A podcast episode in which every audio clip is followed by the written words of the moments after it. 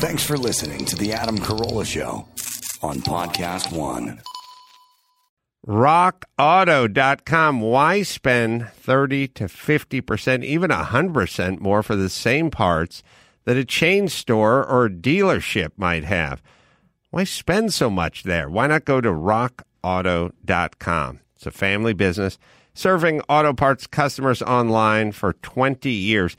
Go to rockauto.com to shop for auto and body parts from hundreds of manufacturers, everything from engine control modules to brakes to motor oil, even new carpet. Whether it's for your classic car or your daily driver, get everything you need in a few clicks delivered direct to your door. Go to rockauto.com, see all the parts available for your car or your truck.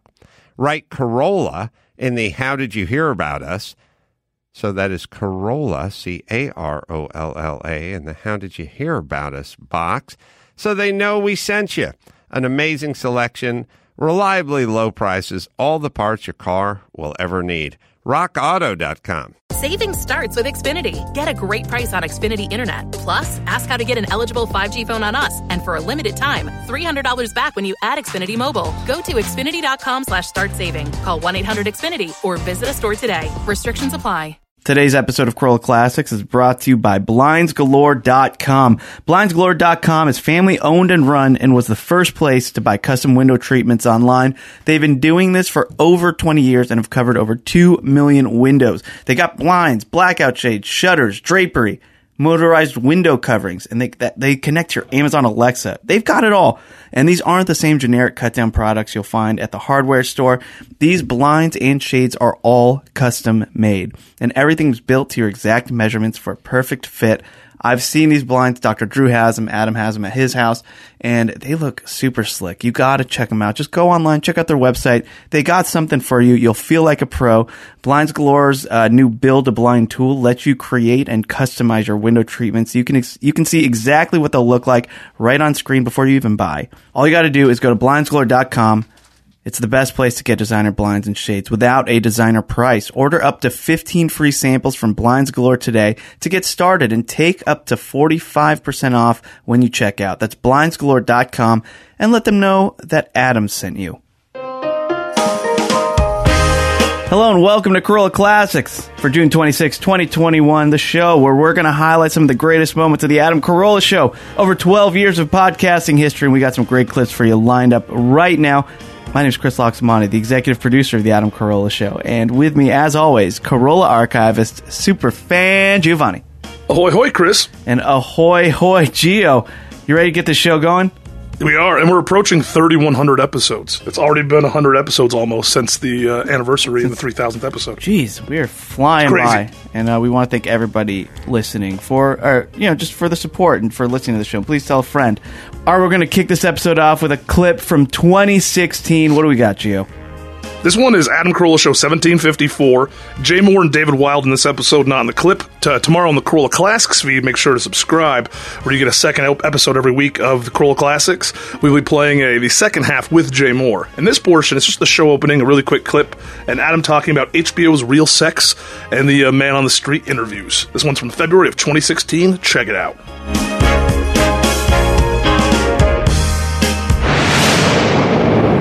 Good day, Gina Grad. Good day to you. And Bald Brian. Heavy set guy, racist guy, sits in his chair. You're not quite heavy set yet. Give it a few more years, but Mm-hmm. uh, you're halfway there. Thank you. Yeah. Um, speaking of descriptions, Brian, you'll enjoy Ooh, this. what's up? You know how I feel like there should be a class action lawsuit against the show Real Sex? Sure. And I'm also convinced. It's a little too real. I'm convinced it was. It's got to be a gaggle of gay dudes or lesbians or I don't know whom behind this thing, but it ain't a straight titty mm-hmm. loving dude Yeah. because there's. I've tuned it. I've been fooled. It has the word sex Yeah. and it's on cable. The And it- original title is like real weird sex or real exotic Well, that sex. makes more sense. it, and it can. Oh, and it started. Real confusing sex. It started in like the mid '90s when if you were just scanning through and if something said sex, you mm. just Oh. stop and pop it on. Fuck yeah. And it's always Mistress so and so, and she's covered in vulcanized rubber. and if you don't mind, a heavy set woman with a German accent who's swinging by her nipples off of fish hooks, then this is for you. And it's like, this isn't for me. I just, just the description, Brian. Okay. I'm now, I've been burned so many times. Don't even bother. I- I don't even hit, hit- check hit in. the OK button I don't even check into real No. sex as I'm passing by it. because you'll see things you can't unsee. Yeah, that's right. I, I You'll be just, haunted. I was just going by Real Sex. It was like Showtime. They're doing a rerun. It's like 1995. Here was the description. Virile Chinese senior citizens. Yeah. And I was like, I'm out. God, am I out? I'm so fucking out. Hey, is, you ever seen an 83 year old naked that but doesn't look a day over 71? Oh like, boy. You got four words in. virile Chinese senior citizens, and I just thought, why? Who's and and there cannot be a straight dude behind the show. No guy, no straight dude has ever sat down to do this. That's impossible. There's some sort of evil lesbian who's punishing us. Mm.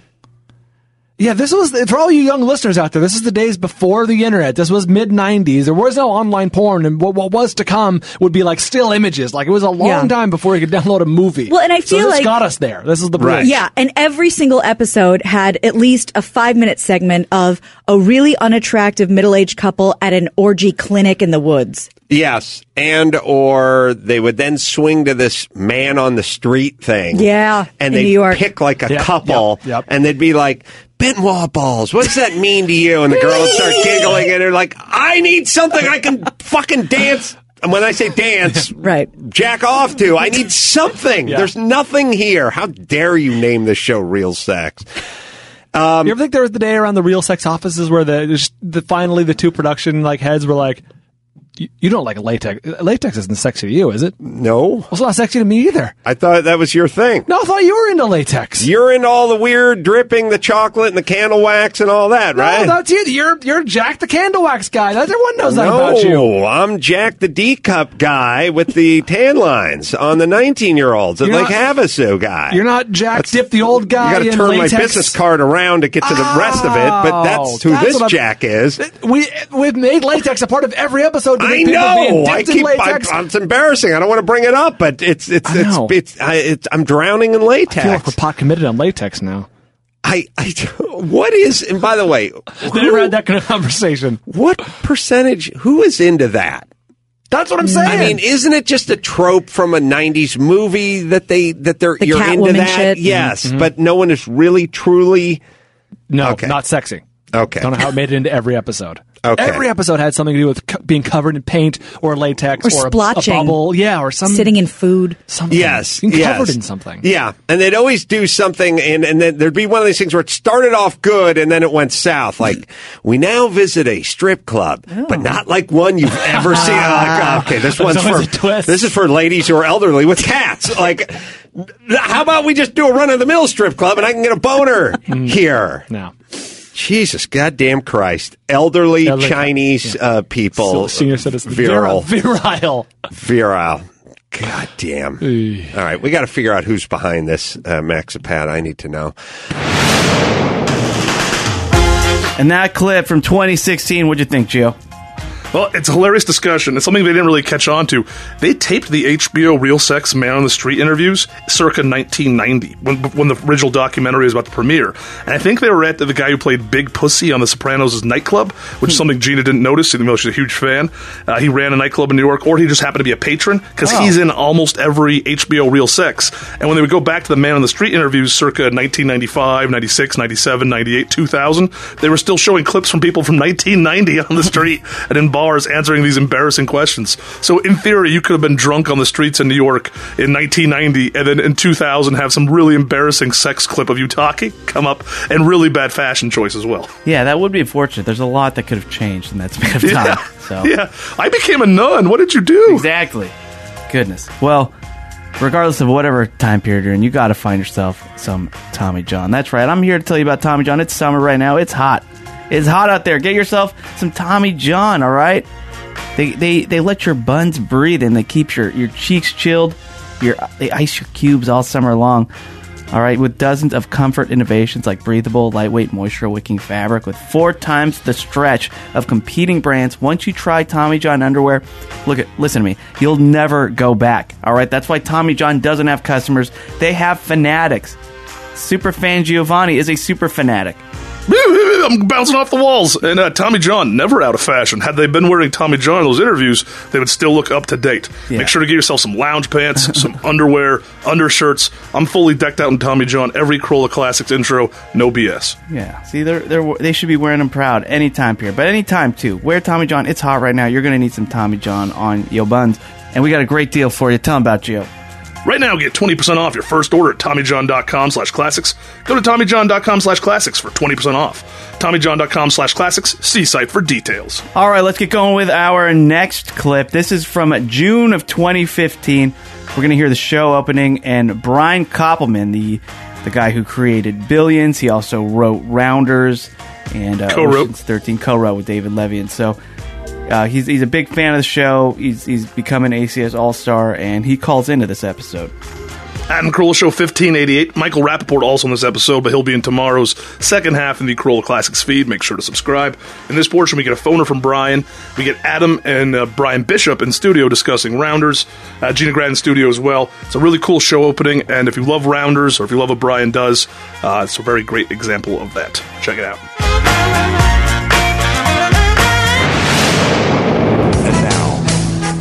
Struggling single mother, Adam Carolla. Yeah, it ain't easy. But get by.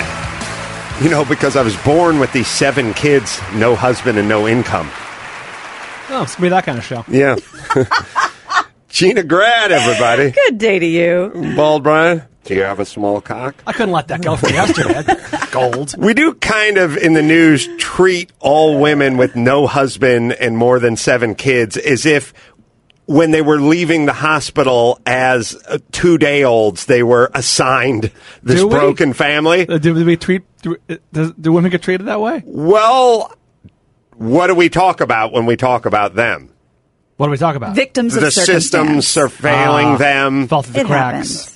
No one ever goes, Why do you have seven kids and no husband? Yeah, takes a while to. we do a kid. lot of the cops, the school system, the system in general. Mm-hmm. Things need to be fit. We're a long ways away from where we were. We, we need, but we have a long way to go. Like a Mm-hmm. lot of, but no one ever circles back and goes, "Wait a minute, why do you have seven kids and you don't have a job?" The other side of that, the weird thing is always I'm watching a lot of Sports Center these days, and when they kind of subtly allude to like his other children live in other parts of the, it's like uh, they do. Wh- wh- Where do they come from? Um, I will tell you uh, this as I as I told uh, a guy from uh, NPR, nice guy, I was interviewing me on uh, my book, uh, Daddy Stop Talking. Thank you very much.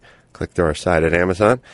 I just posed this question. I said, um, "What do you think would happen to the school to prison pipeline if everyone just waited until they were thirty to have kids, hmm. and then they didn't have more than two kids, and the family stayed, and there was, and they didn't get divorced. What? What? Tell me what would happen to the school to prison hmm. pipeline?" And he was like, "What do you mean?" I'm like, ah. "Would it still exist?" Good and then one. he's like. Well, uh, obviously, there's a lot of uh, Mitigating extenuating and mitigating. I said, "Yeah, I know, but do you think we would have a school to prison pipeline if people just waited until they were 30 Mm-hmm. and had no more than two kids and stayed together?" Oh, I think it would affect it. Okay. Good enough. You're onto now, something. now All you're how much? Now how much?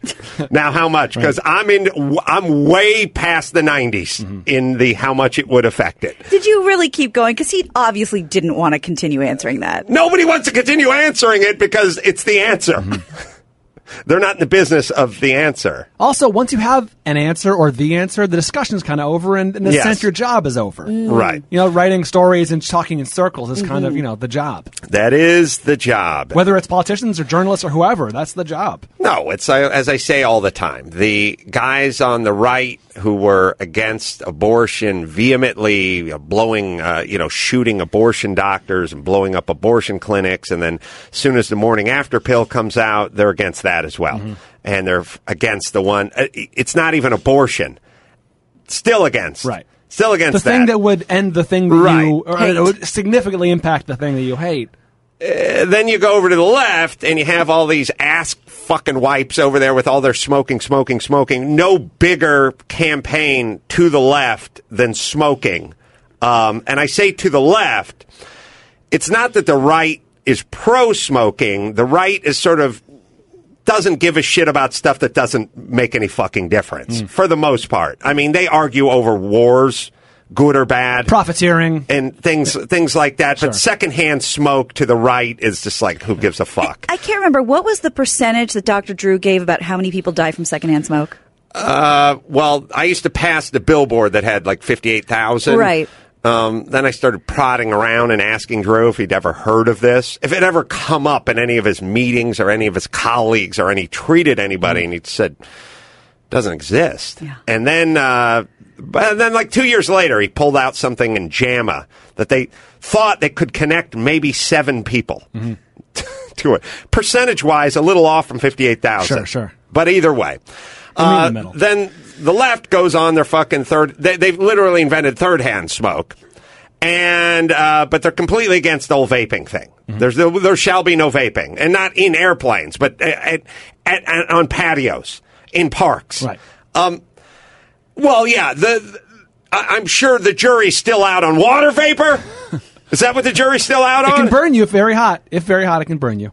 Uh, Gary, you do a little vaping, right? He's vaping it right now. What comes out of your mouth is just vapor, right? Uh, Water. First off, nicotine does not harm you. It's Makes you feel pretty it's- damn it's- good, It's actually. addicting, but it's not bad for you. It's Young like money, cash money. it's like caffeine and Right. nicotine are the same thing. It's the the smoke part's bad for you, but the nicotine part Yeah, it's all the impurities and all the stuff in the, in the you're, you're bringing smoke into your lungs, which they have. Now, now, by the way, same people would never, never put limitations on leaf blowers, which are ten times worse than anything that's It coming out of far more Gary's people. Diesel. Right, but in, whatever, fine, fine. And those fucking. Oh, you know what? Here's what happened. Somebody sent me a tweet. They're at the like food truck festival, Mm-hmm. which is who could have ever predicted that the new cool hip thing would be food trucks when back in the day it was all the poor construction guys The roach with the food truck Yeah, and food- the roach coat. Food trucks and smoke shops have had quite a renaissance. Right Who in your old- thought? Food truck festivals are so much fun. They are fun. right in your old neighborhood. uh, Every Thursday night, they have a collection of like 10 or 12 of them right on Lankershim. so Awesome. so here's and they're very good. Like they're good quality. Delicious. Well, they have now. Here it is. It's not only not only the free market competing, but the mm-hmm. free market's got wheels on it. So They'll come to you. Yeah, I mean, there is that time when there's the steakhouse up the street from my house, and then there's Lawry's that I want to go to for some prime rib, but it's a little out of range. Mm-hmm. And so you kind of do the. I guess we'll go to the place that's nearby that I don't like quite as much. But if Lawry's and that place both pulled up onto my lawn, l- l- oh dear God, Yeah. Lawry's would What- kick the shit out of it. What a dream. Well, you know you're at a good party when you walk up to the gate and there's an in and out truck. Yeah. That's happened to me a couple times. It's pretty fun. Or there's a bumper sticker that's been modified on the pickup truck that says "In and Out Urge." Oh, They wow. take the B and the R Wow. away. Yeah. mhm. Strong. Yeah. All right, so guy tweets me a picture. He's at the food truck, you know, jam, and uh, the announcement is uh, no vaping. But then he sends me the picture of the gasoline powered generator that's just running behind every one of these food trucks. Just the thing with the five gallon tank, and the four horsepower Briggs and Stratton motor, just buzzing away. With by by the way, there is no filter, no scrubber. There there is no uh, catalytic converter on those things. That's just a fucking two stroke motor or four stroke motor, just right out into the sky. Um, and by the way, when they do the test on the lawn blower, the lawn blower, uh, the leaf blower puts out more than the Chevy or Ford F two fifty pickup truck. um, so no vaping, Yeah. but super noisy thing that shoots out carbon monoxide sitting in the back times ten. No problemo. All I'm saying is get your fucking story together. Yeah, more interested in sending a message. What- what yeah. is it? Well, it, it sounds uh, at first glance it sounds more like a it, you know devil you know versus the devil you don't because okay we're all used to motors and okay we get it but vaping the jury's still out they used to say it was all vegetable glycerin now they say there's some really toxic crap in there Nobody will. Nobody's life will be taken by vaping. Nobody. There will be. I, you got to be around long enough to hear all the fucking bullshit. Well, if All- Gary falls asleep vaping and it goes into his throat and he chokes on it. That could happen. Like carbon monoxide mouth, poisoning. uh, God's ears. On a, a vape. The point is this. The jury's out on everything, but the jury's never out on common sense. Right. Wow. What? Wait. Wait. Yeah, when I was talking to Gloria Allred, she was explaining that Michael Richards' career might be helped by his 200,000 N bombs that he dropped in public, and I was explaining no, and she was explaining you don't know that. Yes, I do. You know why? It's common sense. I have a little something called, I've been blessed with something called common sense. Jury's still out. Uh, water vapor coming out of Gary's fucking right nostril is not going to do shit to anyone who's walking past it. And if that's going to bring you down, then we got a lot, we got much Yeah. bigger fish to tr- fry because there are Southwest flights that are flying over my mom's house in North oh. Hollywood with Jet A, just diesel just spilling out of the back Yeah. and a long contrail of black right over my mom's house every 11 minutes on the fucking hour all day every day. And my mom lives directly underneath it. Under the flight path. right under the flight path. If you go you will figure out you don't really get it until you start shooting stuff go start shooting stuff around town. You'll find out where the fucking flight paths are. You you tune it out Yeah. when you live in the house. You have to But if you're trying to record- you'll kill yourself. But if you're standing on the lawn and someone's holding a boom uh-huh. mic you'll have stop it down every 11 minutes. They go right out of burbank. They sort of crank to the left. They're all heading to the bay area or vegas oh. or wherever they're going. That'll be me in about two hours. but they're oh well there you go yeah, I'll be flying over your mom's house. I'll spit some Jet A out the out the window if I Drop some fucking blue ice on her ass, would you? I'll flush. I'll time it just about right after takeoff. All right, so whatever's coming out of the back of that plane, and then whatever's coming out of the front of the leaf blower that the guy's blowing on next door is going to be a lot worse than whatever Gary's coming out of Gary's mouth. So Wait, words let's or just vape? Shut vape. Let's shut it all down. Or Everything. Fuck it. Okay. Anyway, so the people on the right are hypocrites, hypocrites with the whole abortion thing, and the people on the left are hypocrites with the whole smoking thing because you got rid of secondhand smoke. Now you want to get rid of vaping. Can we come together over our hypocrisy? The left and the right. Can we come together The over great something? equalizer. That's right. It would be nice. Unifying. Yeah. Uh, let's see. Ah, Brian Koppelman is on uh, line two. Brian, Adam, always great to speak to you. Man, it's always great to speak to you. Hey, Brian, Gary, everybody, how's it going? They're all doing Good. well. Hey, hey, hey. Uh, Rounders, Ocean's 13, Walking Tall, all the greats. Uh, and uh, always talk about the uh, National Treasure movie, the uh, third installation of that. Brian, um, so Brian, what are you working on right now in terms of? Uh, I know you have a, a podcast, The Moment, with Brian Koppelman. Are you working on a screenplay right now? Yeah, you know, we're, um, yeah, the podcast, which is at itunes.com slash the moment, but, um, and as part of Slate now, people have been, uh, tweeting at me because I used to be on Grantland, but I, I left Grantland like a month before Bill and went to Slate. And um, some of my listeners have been like, "How can you stop doing a podcast?" And I'm thinking, if it really mattered to you, you just do put my name in the fucking Twitter or Google. It's right there. Can I uh, let me let me um, purge for a moment, Brian? Because Because you've been holding it back so long this episode. I have people Please all, all all the time. It's like I grew up listening to you and Dr. Drew. I was your biggest fan. I love Loveline. I cried the day that show went off the air. I wish. I would dunk myself in a dunk tank of rhino jizz to hear just one syllable out of you and Dr. Drew's mouth simultaneously. And I go, We're doing a podcast. Multiple times a week. Twice a week. You just Google my name and, yeah, I got kids now. Oh. it's like, just go to your computer and just Yeah, I got Google an. Adam podcast or iTunes podcast, a Dr. Drew podcast. Yeah. Because you know what, you you and I can't. I, and I was thinking about this listening to Brian Grazer, and I'll, I'll answer your question quickly. What I'm working on now is a show that's going to be on Showtime in 2016. It's called Billions, starring Paul Giamatti, Damian Lewis, Maggie Siff, that Levien and I created, along with Andrew Ross Sorkin and Dave and I are the showrunners, and um, we start shooting the series in six weeks from today, and it'll be on um, early in 2016. Oh, good. But Nice. yeah, which is great, and you know, obviously, kind of takes over your life. But when I was listening to the Brian Grazer um, episode of your show, it reminded me. I loved what you guys were saying about uh, the way in which you can. When Grazer t- said to you, uh, "Listen, Adam." Even if I weren't who I was, I would have found my way to get on your show if I wanted to. And then you started talking about how you would call the assistants and all that stuff. Yes. And you know, I don't know. I think I might have the very first time you and I talked, I might have said this, but I think it bears repeating, which is I was rejected from being on your show the first time.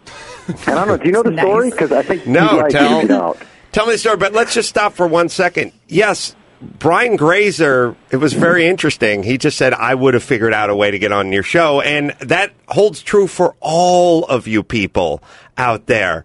Um, this thing of like, it may, and he said, I think I may, it may have taken six tries, but I would have figured it out and, and done it. Yes, that works. I swear to God, I think you could run the CIA, CIA if you put your mind to it and you were persistent enough. And that's the kind of guy Grazer was. But go Yeah, ahead, this Brian. Is, this is well. This is what happened. So this is back when Dave and I had directed uh, the Jimmy Connors documentary, and uh, we wanted to come on your show. Hold on, I'm, I'm sorry. it. Was was that a thirty for thirty? Yes? Okay, Yeah. yes, I saw it and I enjoyed the hell out of it. Thank you. No, yeah, you. But thanks, I appreciate that. But but the what happened is so we we do it right, and ESPN says to us, um, "Hey, where do you guys want to go to promote this thing? What do you think makes sense?" And we said we got to be on Carolla's show. We've been listening to Carolla since we were kids. We really want to be on the show. You know, since we were young, whatever, in our twenties, and you're on Loveline. Really want to be on the show.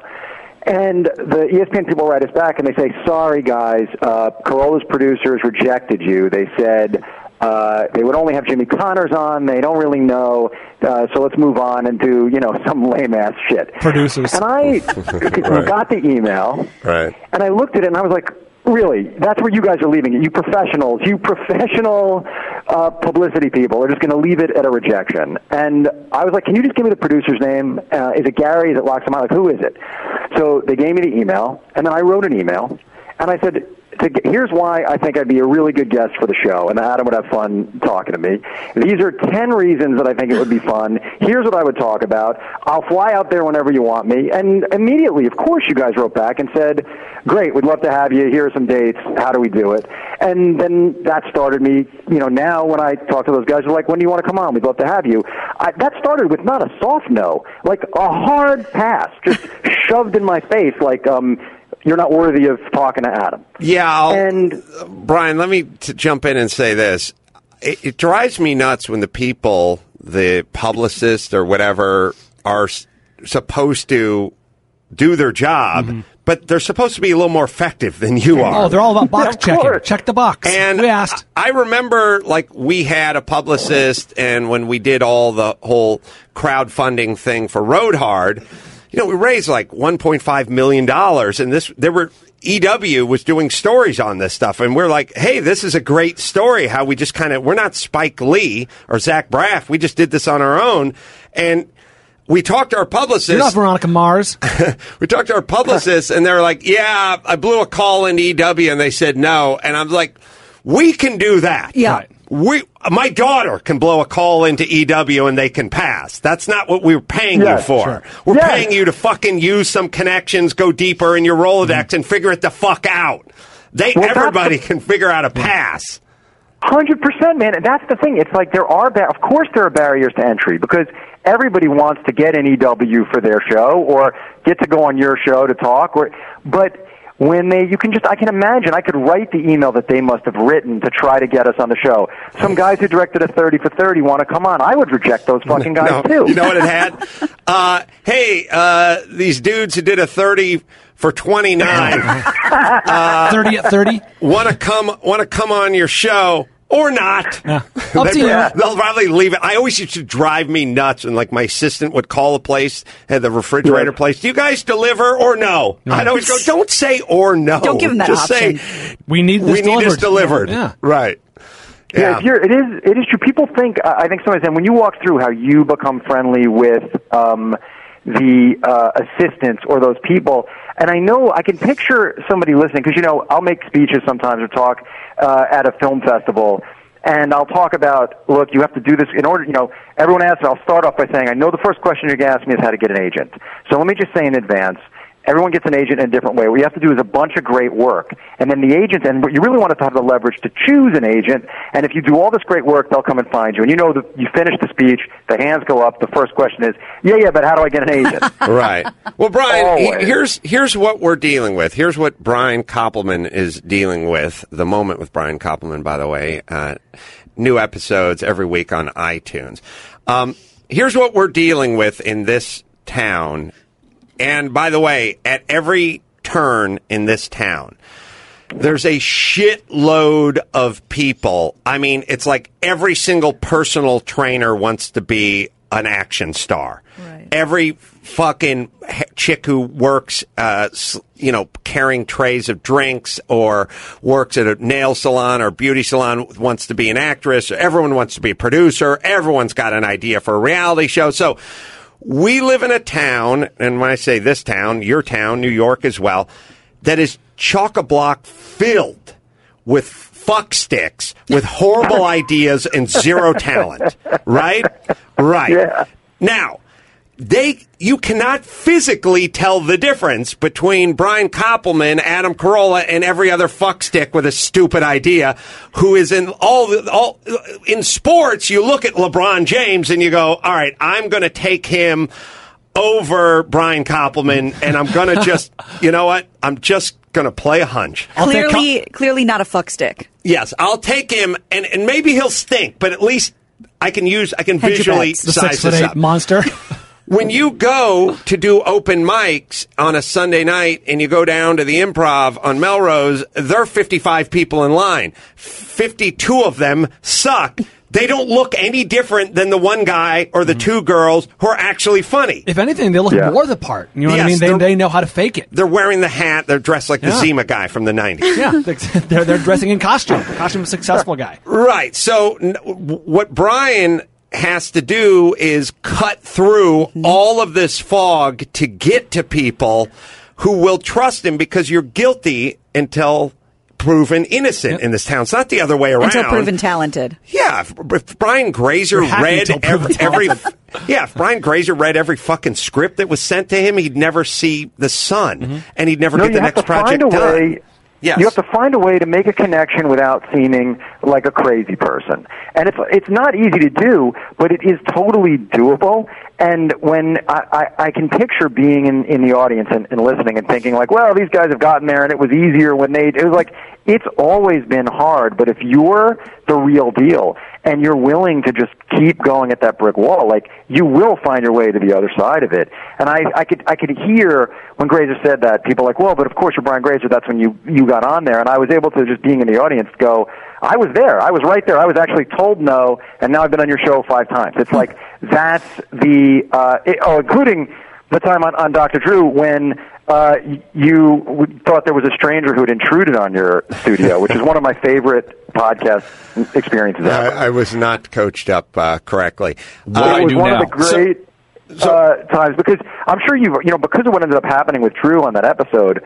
I'm sure you know, like that episode blew up, and we got all this feedback. I mean, people were tweeting at Drew and me for day, for days and days. I don't know anything, I really don't. After that, I no, I, That was but- I don't. I don't know. You know, people tell me stuff I said or episodes I did or whatever it is. I I I I have a blank spot in my brain for. I for only that remember because I had done the thing that you talk about, which is I had become friendly with Laxamana, and uh, because you know he'd asked me to be in this documentary you guys did, and I said, "Hey, I'm in LA.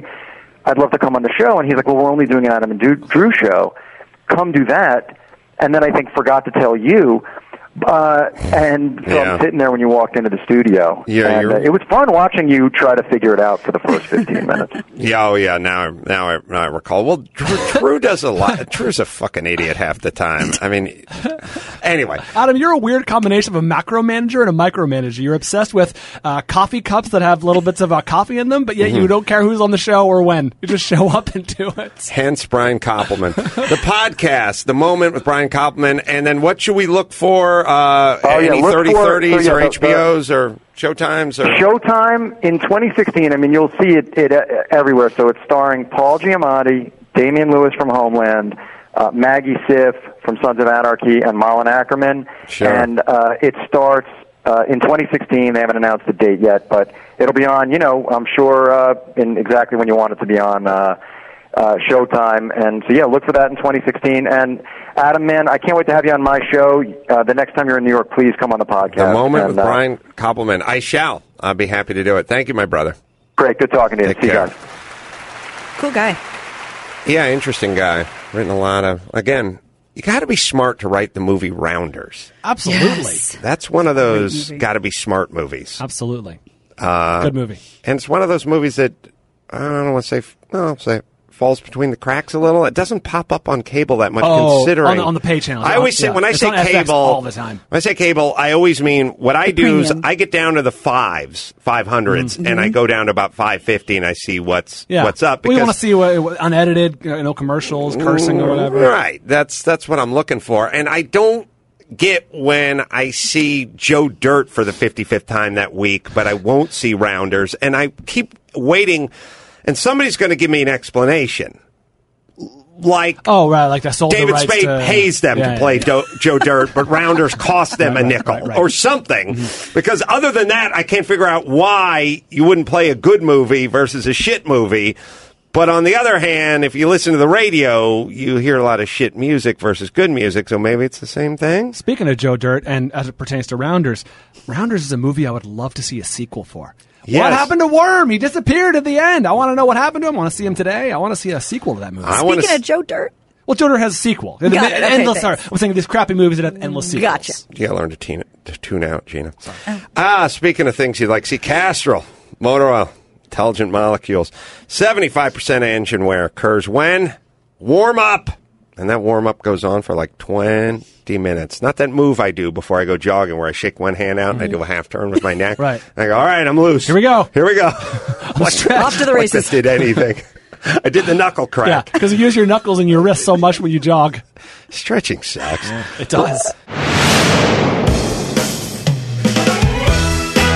That clip from June of 2015, Brian Koppelman, if you hear this, please, please, please make a Rounders too. I know you've heard it before, but I am I love I love Knockaround, guys. The movie nobody mentions because it got uh, shelved. There was like a whole thing with it where it didn't fully get the proper release. Right. It's a great follow up to Rounders.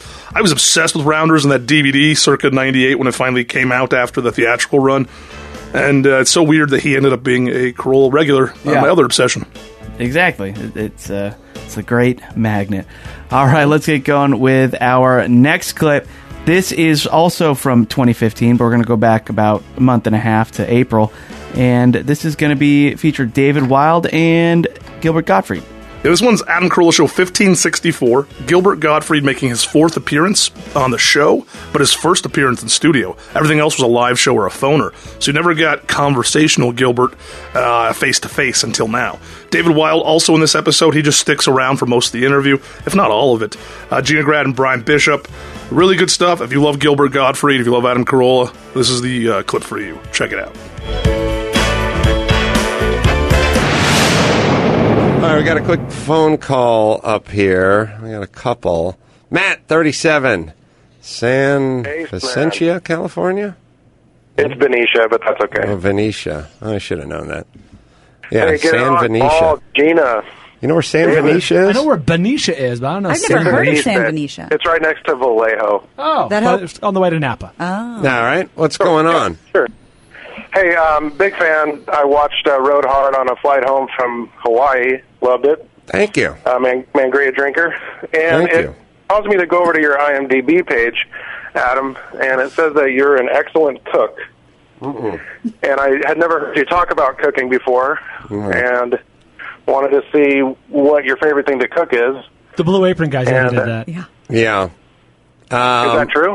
No, I've Oh my God, it's exciting. my wife taught the nanny how to make chicken paprikash. And that's uh, my greatest culinary achievement. So Olga makes the chicken paprikash. From your what, what grandpa used to make. grandfather, right? It's a Yeah. Hungarian. Hungar- yeah, okay. Yeah. I do not cook very well. Um, I know it's a passion of a lot of Do you grill? Do you barbecue? Do you like the manly stuff? you know my i'll tell you my feeling i know i'm going to uh, dry rub a lot of people the wrong way here Uh, Are you kidding me? You grilled it. You grilled it, Ace. one, especially a male, should not be spending that much time in the kitchen. I just believe I have bigger fish to fry. oh yeah, no, I honestly like. I understand for some people it's relaxing, for some people it's a passion, and I'm all for the grilling. And like you know, Jimmy has a pizza oven, great. Yeah. But what I'm saying is, the guy who's doing cooking is a real passion outside of you know, let's say, well, I'm an attorney during the day, but I'm a super crazy foodie. I just feel like for me, everyone else does a better job than I do. There's nothing really that I bring to the table. Shit. Oh, bang a tongue. no, I, I, I, there's so many people that are so much more skilled at this than I am, mm-hmm. and there's so many great restaurants, and you know, I can go to Phil Rosenthal's house and have some great mozza pizza on a on a Sunday. And I just feel like it's hours in there. And I know I'm mm. kind of feeling the same way about like the home brewing. Like I mm. appreciate it. I respect it, but there's so much good beer out there. True. Yeah, And, I and I'm, I'm not, I'm not, this is, look, if you want to do the weekend thing where you got your special sauce and you're getting out the barbecue and you've mm. invited everyone over for the big fight or the big game or whatever it. it is, Invite me. knock your shit out. But for me, just spending tons of time in the kitchen, I just feel like there's a doc to be made, a book to be written, there's mm. something else for me to do. True, but in terms of hobbies that maybe not make you money, but feed you and like improve your way of life, like it's a, it's a hobby that you can Not actually that benefit from. Yeah, no, good, I'm. I definitely, I can make some. Uh, you know, I can make myself a Denver omelet in a pinch. I'm just saying. I guess with me, I'm sort of tang. You know what it is? I'm so nuts and bolts. I'm so tangibly oriented. It's what I love about building. It's what I love about cars and car restoration and that because they're physical and tangible. And the food, you make it and it's amazing, and then you shit it out the Yeah. next morning and it's gone. It's, a, it's a good memory. Bad business. But it's gone. Uh, Yes, I want something to bequeath to my kids other than a crock pot or sh- chafing dish or something. I, I feel like I love the idea. It's why I started trying to focus on like making a documentary less than less than oh he's doing his 200th podcast because I feel like here's something you can leave behind. Here's something tangible. I got you. Can I tell you that after my uh, boyfriend worked all day, um, I came over and he made crowned rack of lamb with a Wow. panko feta crust. This is a man, Wow. right? A man did Yes, this. a, a manly man. Do, does your opinion change, man versus woman? Because obviously, you know, I couldn't big, do that. Yeah, I wouldn't know how to do that. Like Christy's a big foodie, and I would never, you know, ask her to stop making wonderful food. No, it's it's something she's passionate about, but she's not. If I don't, I It's don't not at the expense of Making a documentary. yeah. Right. I think doing I would I would say put away the spatula and you know pick up the camera if that's if it's a choice. But if you don't have no aspirations to do this, Sure. do that, or at some point combine the two. Ah. Do a cooking show Okay. or documentary. Yeah. On uh, the muffin tray. That'd be the next Nadia's Bitchin' Kitchen. That's right. All right, so uh, Matt, no people. As far as IMDb goes, people just put stuff on there.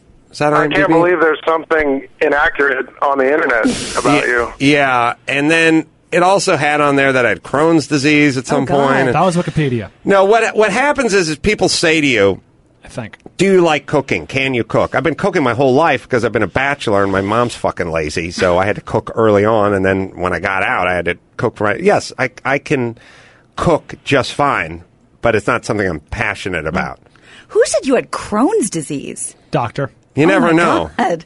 You, you never, uh, yeah, you never, you never know who Well, said. the, the, one of the reasons I asked Adam is because I'm being asked to do more cooking because I have uh, my wife and I have our first baby on the way any day now, actually, and I thought I might take a page out of your cookbook. Blue Apron. Yeah, Blue Apron. Yeah, that's the way to go, man. If you don't have the, you know, the base of knowledge, Blue Apron. But look, walk you through. all I had when I was growing up, it was shitty, you know, Swanson's TV dinner or nothing. Mm-hmm. Everybody makes a gourmet frozen something. Wolfgang Puck makes Oh, stuff that comes in a can. Now, I mean, the frozen section and the can Mm-hmm. section and the ready to eat section at the supermarket is three quarters of the supermarket now. So now you can have a Wolfgang Puck pizza Mm-hmm. at home versus I had w- would be French bread with some ragu on it or something something horrible. Whoever invented that fucking French bread pizza yeah. should be beheaded. Stouffer's are frozen Cut the pizzas shit come out a of your long mouth. It's fucking horrible. Everything there was the only it was basically like eating in the military if you were going to go frozen. Your MREs. Yes, that was all we had. All right, is uh, Gilbert ready to come in? All right, we'll bring uh, we'll bring Gilbert in. Uh, David Wild, what do you got? Just saying hi. Oh no, no, yeah, just saying hi. All right. Uh, Well- I, I can. I- No, you're not going can not anywhere. say hi. Say hi to Gilbert Gottfried. I, I'm a fan of Gilbert Gottfried. well, good. He's walking in. Hi. He's walking toward me. good to see you, Gilbert. Hi. This was well Gilbert, planned why out. don't you have a seat right, Oh, okay. Right there? Do I have to stand here the whole time? No, we will we will seat you. oh, what a crowd. Gilbert, by the way, has a podcast, Gilbert Gottfried's Amazing Colossal Podcast, available on iTunes. Gilbert's. al- InSideshowNetwork.tv, and you can support it on patreon.com slash Gilbert Gottfried.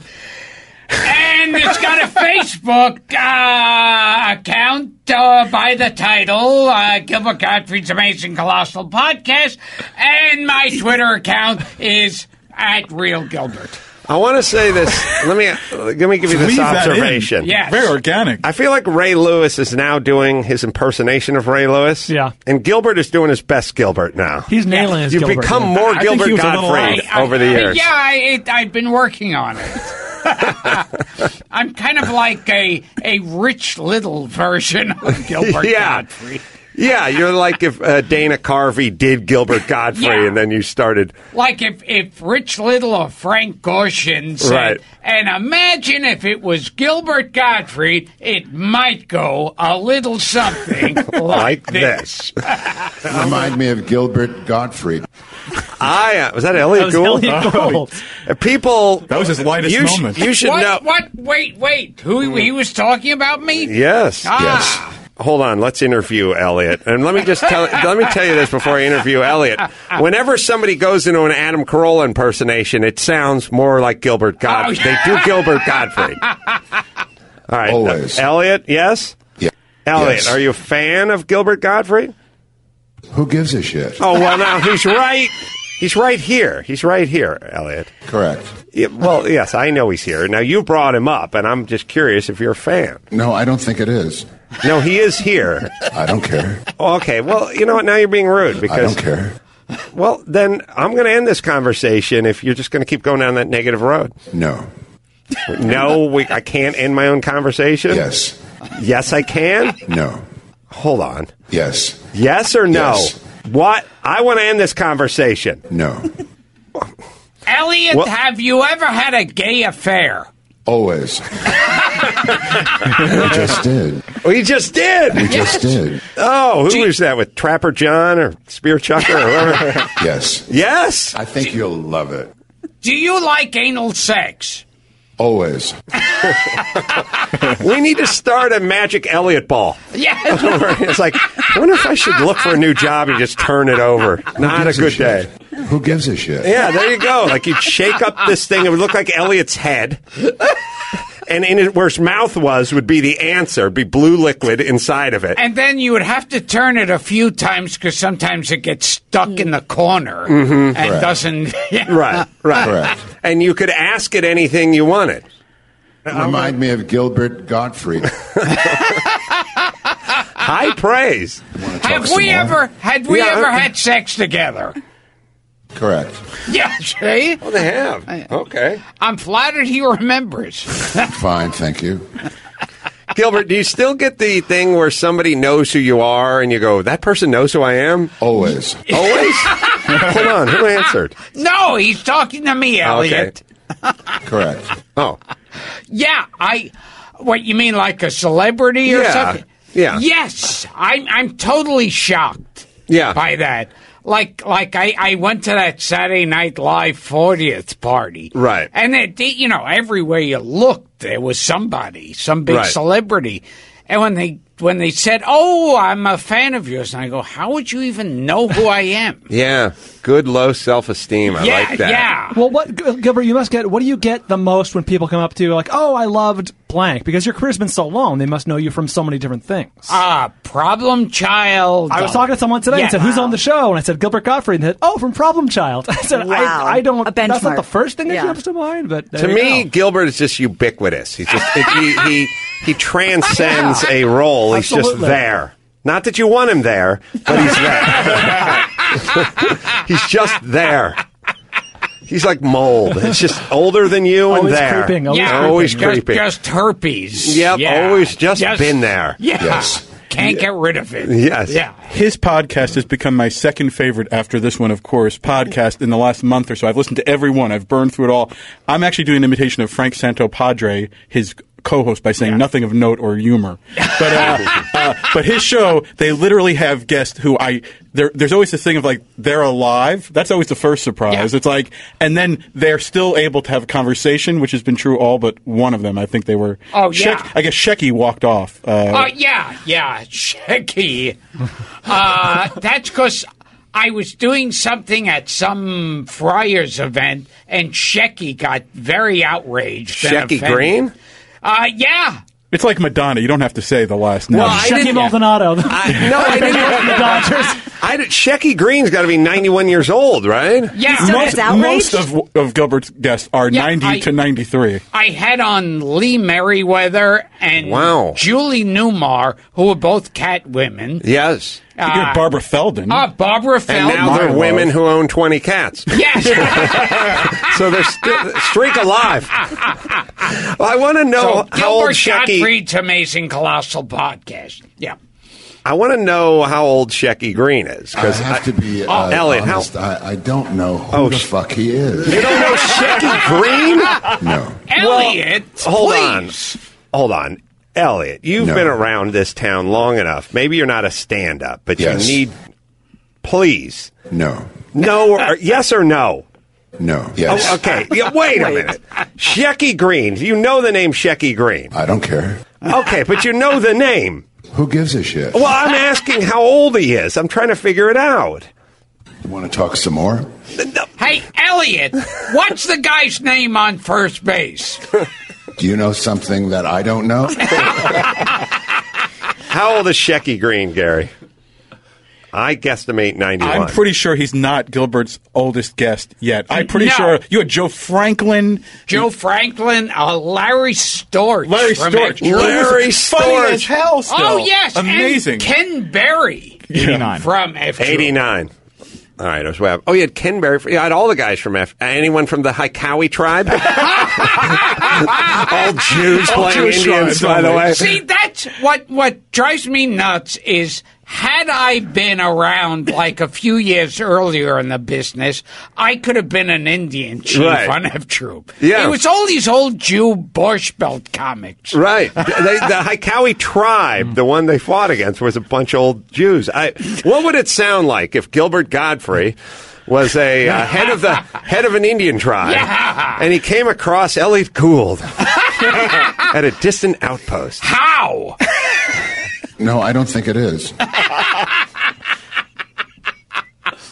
You want to drink some crazy water? No. That would have been our best episode. Yeah. F Troop was a funny sitcom back in the day. And now they would never. First of all, they wouldn't allow non-Native Americans playing Native Americans. Right. No, they would never let that happen. No, they used to just take guys, any guy, and just put a Swarthy little Italians, swarthy yeah. Italians, Jewish guys, and they just sort of paint them up and Yeah. were playing Indians. But I'm guessing they didn't have a lot of Indians in SAG No. back then. Right? They're after guys. Hmm. All right.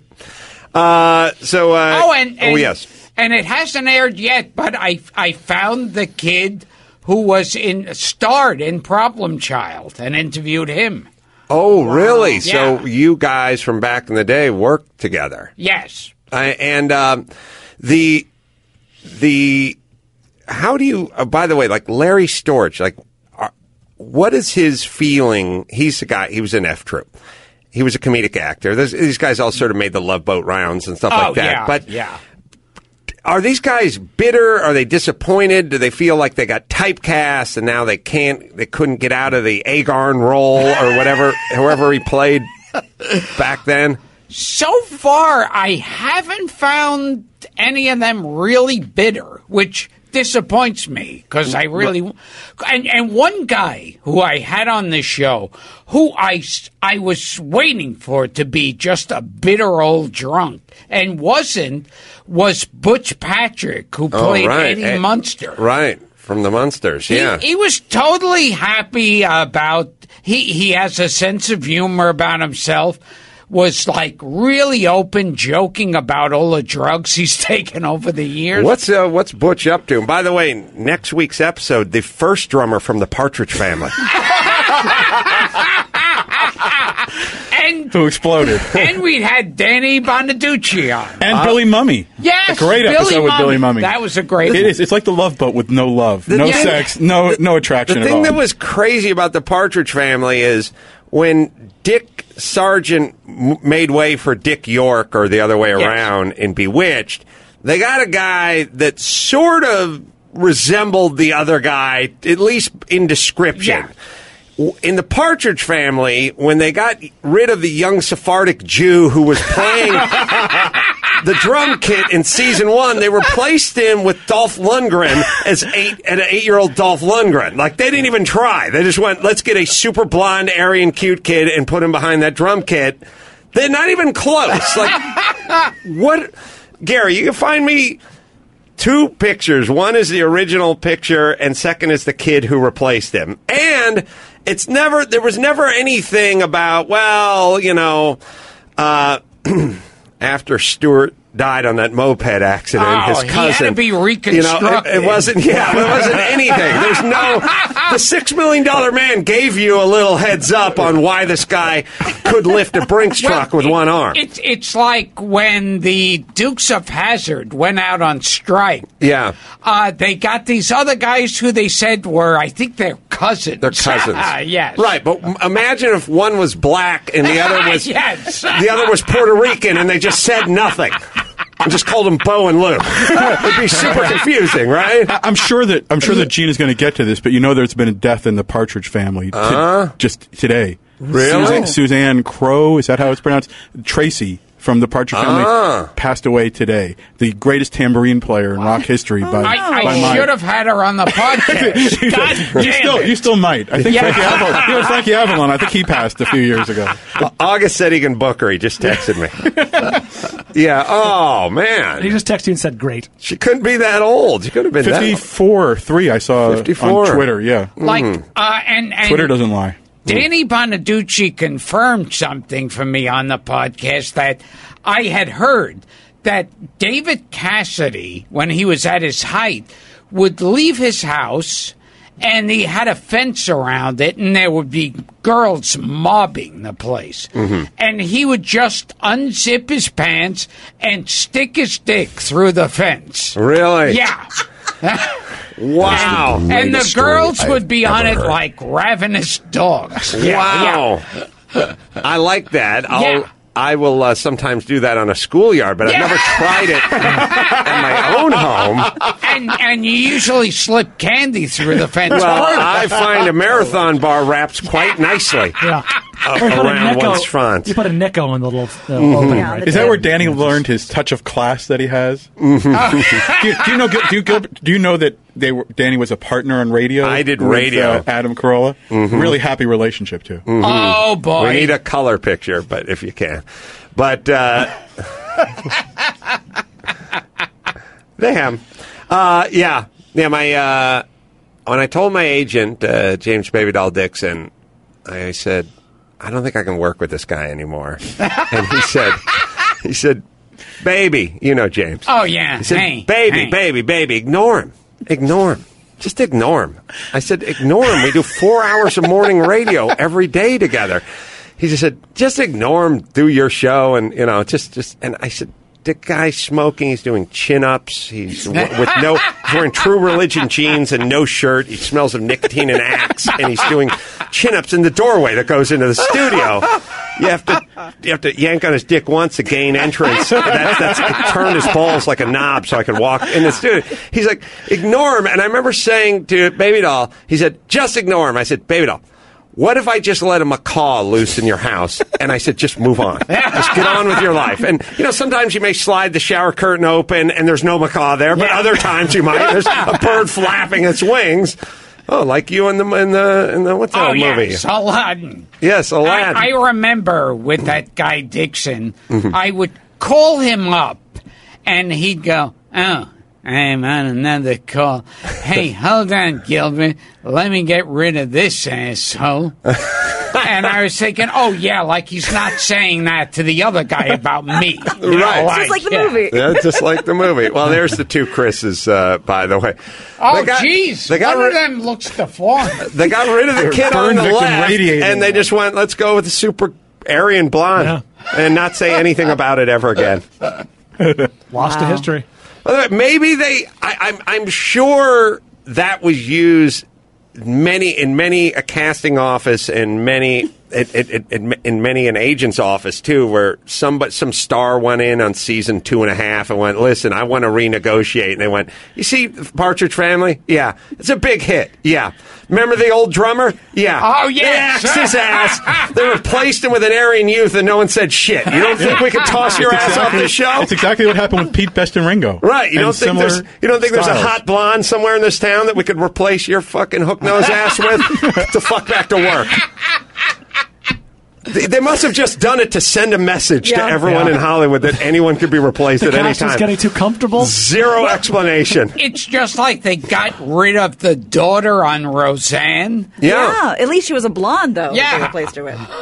Yeah, they didn't. They that was- season one was the one kid, and then season two started with zero explanation. Explanation, yep. It That's wasn't like, wow, after the fire at the Gymboree. Most of us were lucky to have survived. Oh, and then there was on Happy Days, he had a brother. Chuck. Who went upstairs and never Went came upstairs. down. Yes, yes. And no one questioned it. You know, he stepped into another dimension. That's Yeah. it. Yeah. Always replaceable. Having seen Gilbert in Problem Child 2, I wish they had done that to him after Problem Child 1. All right, what do we got? Ah, LifeLock Ultimate Plus. Love me some LifeLock. These guys are life savers, man. Your business, it's all out on the cloud. It's all out there. You need LifeLock Ultimate. Gina, what's going on? Well, a there? university accidentally made the social security numbers of over 364,000 people openly accessible online for months. Yep, that can happen to you. And those are smart people screwing up. Imagine when the dumb people come around. LifeLock Ultimate Plus. Well, no one can monitor trans transactions at every business. LifeLock Ultimate Plus is comprehensive protection. It is LifeLock Ultimate Plus. I have it for my family. I have it for myself. I have it for my kids. I have it for everyone. LifeLock Dawson. Visit lifelock.com now and enter promo code Adam to save 10% on your Lifelock Ultimate Plus membership. That's promo code Adam at lifelock.com to get a special 10% discount. Lifelock.com. So, Gilbert, uh, two things. What was the SNL reunion like for you? Who'd you run into? What was that like? Oh, God, that was it. Was like like an Al Hirschfeld drawing. Don't know who that is. Oh, that's that that. That's what everyone was saying. Yes. Don't mention New York Times. That's He'll- not going to help. First drummer from the Partridge Family? Yeah. no, he he played. Um, he was the husband on Bewitched. the third one. It was Dr. Bombay. yes. Oh my God. Yes, Yeah. Doctor Bombay. Loved him. And um, I, it was oh well. At one point, uh, uh, Miley Cyrus was there, Mhm. and I had done an episode of uh, Hannah Montana, so I went over and said hello, and she said to me, she was right by the bar. She said, "You want to do a tequila shot?" Wow. Yeah, and and I thought it sounds great Right. doing tequila shots with Miley Cyrus, but I know I just like after one I'd start vomiting and Yeah. You're Yeah. lightweight. yeah, yeah, and it would be just pathetic. But I would have done it just to say I did a tequila shot with Miley Cyrus, Oh right? yeah, Plus, because it was Yeah. probably free, and that Oh, would be yes, a, with you. That would be a very big Free big draw. food is one of the Gilbert's greatest attraction. Yeah, we we've got a sandwich made out of rat poison. Free. okay. How about Gilbert possibly robbing the world of a Gilbert Gottfried Miley Cyrus love child? Yes. I mean, it's several steps removed, but it starts with tequila shots. That would be good. that be would great. be awesome. Oh, the Uh, teeth. Matt Simmons or Simons, we'll figure this out. Oh, I think it's Simmons. I got one M here, but two on the screen, so I'm going to go with uh, Simmons. Um, he is uh, Nepal just had a big old earthquake, and he's a fan who's out there. Hey, Matt. He's a fan of earthquakes. Uh, and this podcast, Matt. Uh oh. Can you can you hear me? I think the building collapsed. After- aftershock. Yeah, this is this is so sad. Oh, I he's wanted him on my podcast. Should there be? When do we start our class action lawsuit against Skype? Gilbert commenting on tragedy has not gone well before, so perhaps Gilbert, I would withdraw your comments at this point. It's cost you before. There's uh, there's no cell service where he is, but uh, so we'll try to get him. We'll try to get Skype worked out. The Skype has never ever worked, but uh, yeah.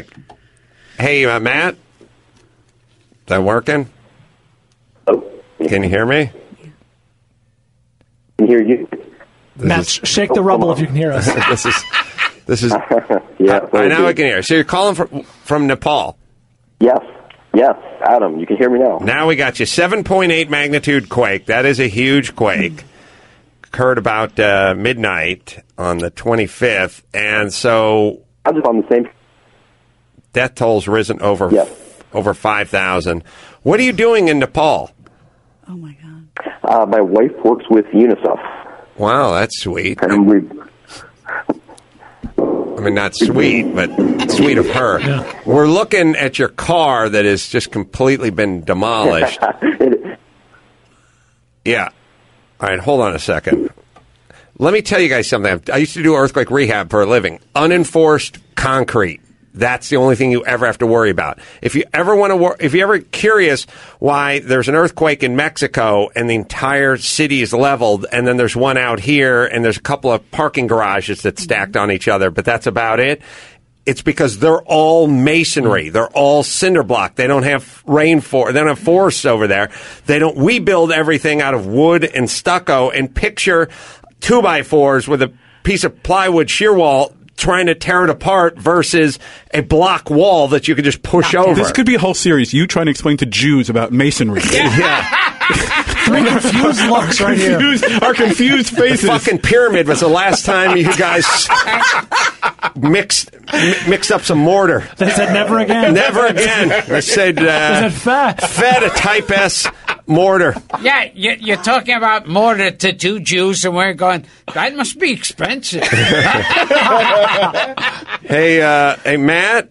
Try your call again. Oh, okay. Well, can I tell you something Yes. that I, I just heard about Nepal? uh, When you talk about the damage, they don't even have developing nation status yet. Mm. They're So trying to they're not work their even. way up? Yes, Oof. they're Hmm. not even considered a developing nation when you talk about the infrastructure and how the damage this has done. Well, if they ever get into a Twitter war with Germany, they Germany can say, "Hey, why don't you hit me when you have when you get to developing nation status? That's their version of Hit me. Hashtag undeveloped. I got to go work Mic on. drop. We got to go work on our uh, our rocket. We're we're looking at uh, landing on Mars and colonizing it. So when you get to developing nation, give us a buzz. Oh, by the way, Mars is a planet. yeah. Yeah, there's more than this one. All right. Hey, Matt. Okay. Well, pull, Gary, you can pull him off if he can't. Uh, whatever. Um, A for effort, though. yeah. All right. Good news and bad news. Bad news: your car was crushed. Good news: it's a Suzuki. It's, n- it's, It's worth more supposed now, to have, actually. it's supposed to have two wheels. It's worth more. All right, so a horrible tragedy over there. And yeah, earthquakes are one of those things where if you have building codes in if I mean it is the biggest difference in the unreinforced concrete and un, un, unreinforced masonry or even enforced masonry just goes. It just crum I mean, okay, I'll go next week. Okay.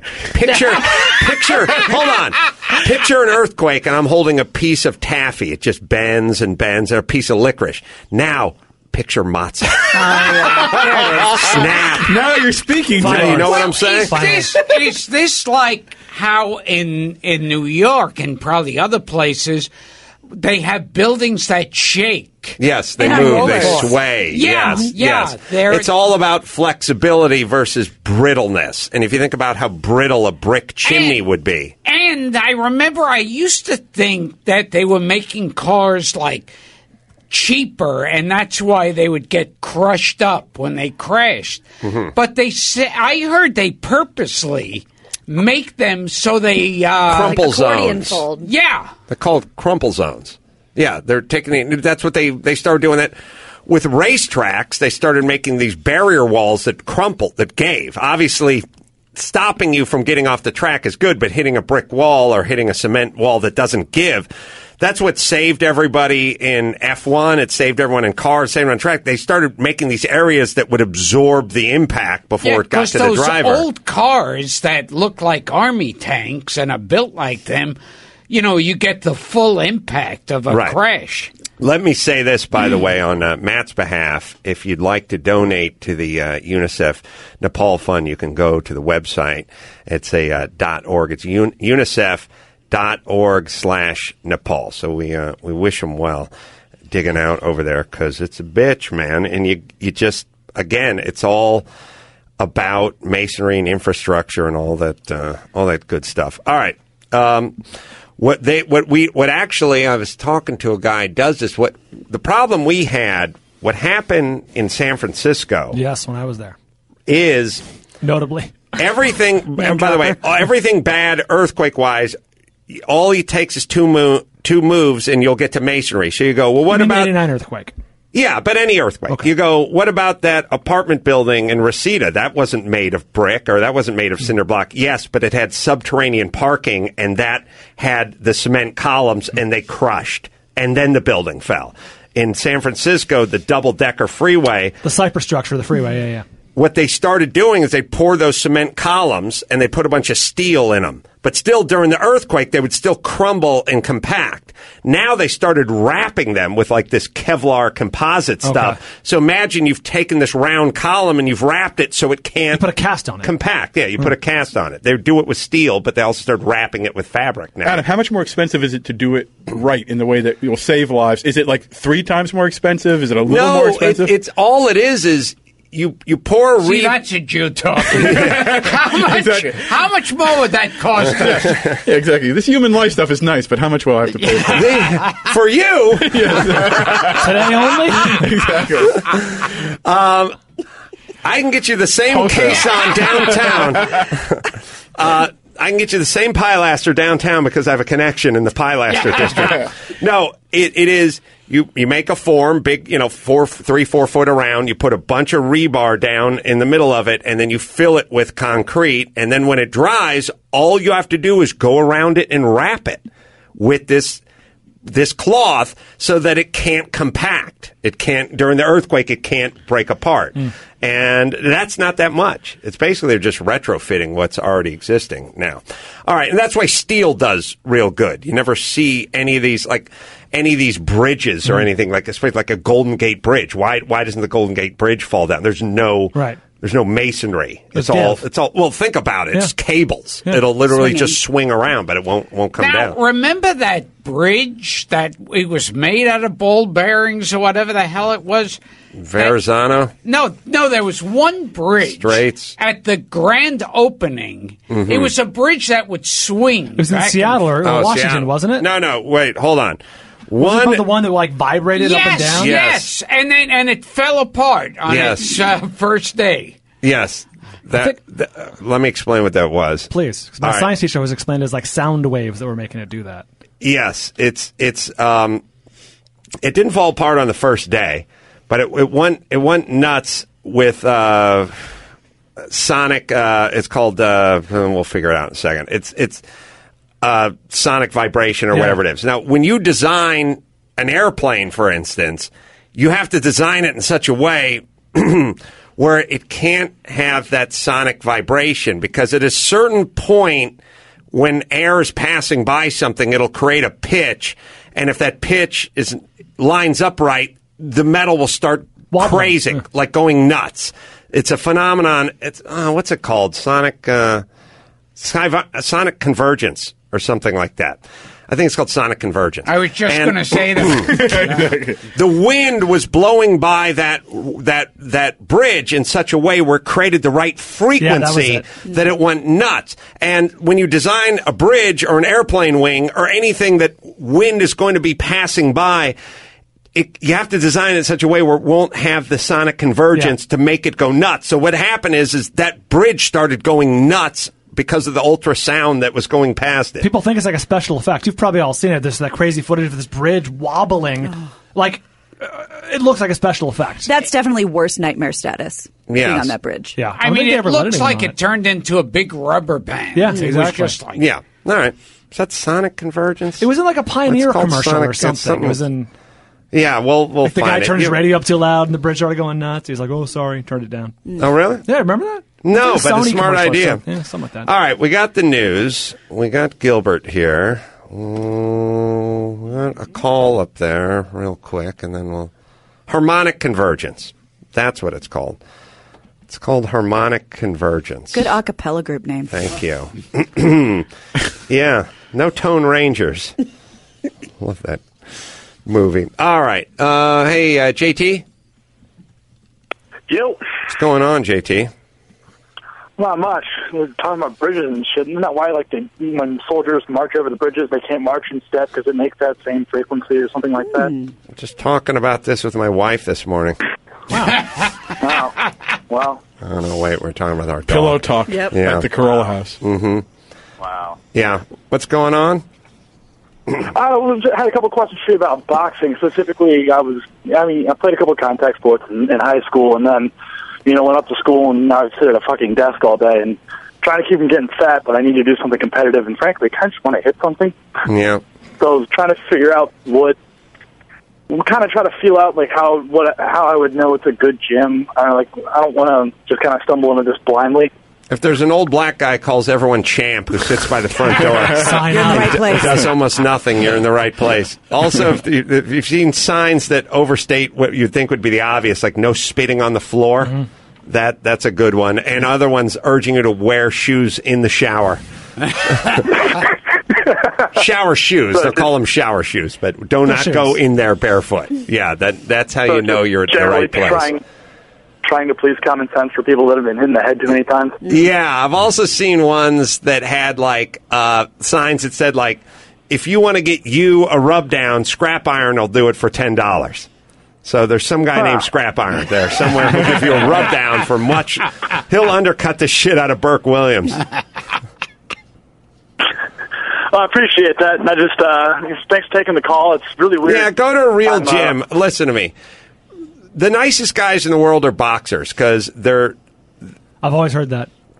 they leave it, they get it out of their system. Okay. They don't- they- Tyson. Yeah. They don't Oh, have they don't salt of the earth. They don't have, they're not eager for the fray. You can go into their gym.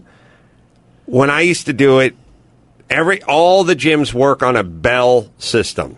Bell goes off, everyone goes back to work. Three minutes later, bell goes off again, everyone stops. The whole place what, goes, goes on for three minutes, stops for a minute, comes back on again. Everything's on the bell. Why? It's on rounds. Yeah, I it's was used to rounds. work in rounds. They had an episode of Car 54, Where Are You? Topical Star- reference. Mm-hmm. Yeah, starring. Toody and Muldoon. We're going to have them on the My Podcast. uh, with uh, Rocky Graziano Yeah. playing a fighter who's Stretch. also a hairdresser. Wow. And then he gives up fighting and he starts like being really rough and angry with all the women. Mm-hmm. And and it it shows that he he has no way of getting the aggression, aggression out. Yeah, so everybody's constantly getting their aggression out, and nobody really has a chip on their shoulder. They're also sort of quiet guys m- most of the time.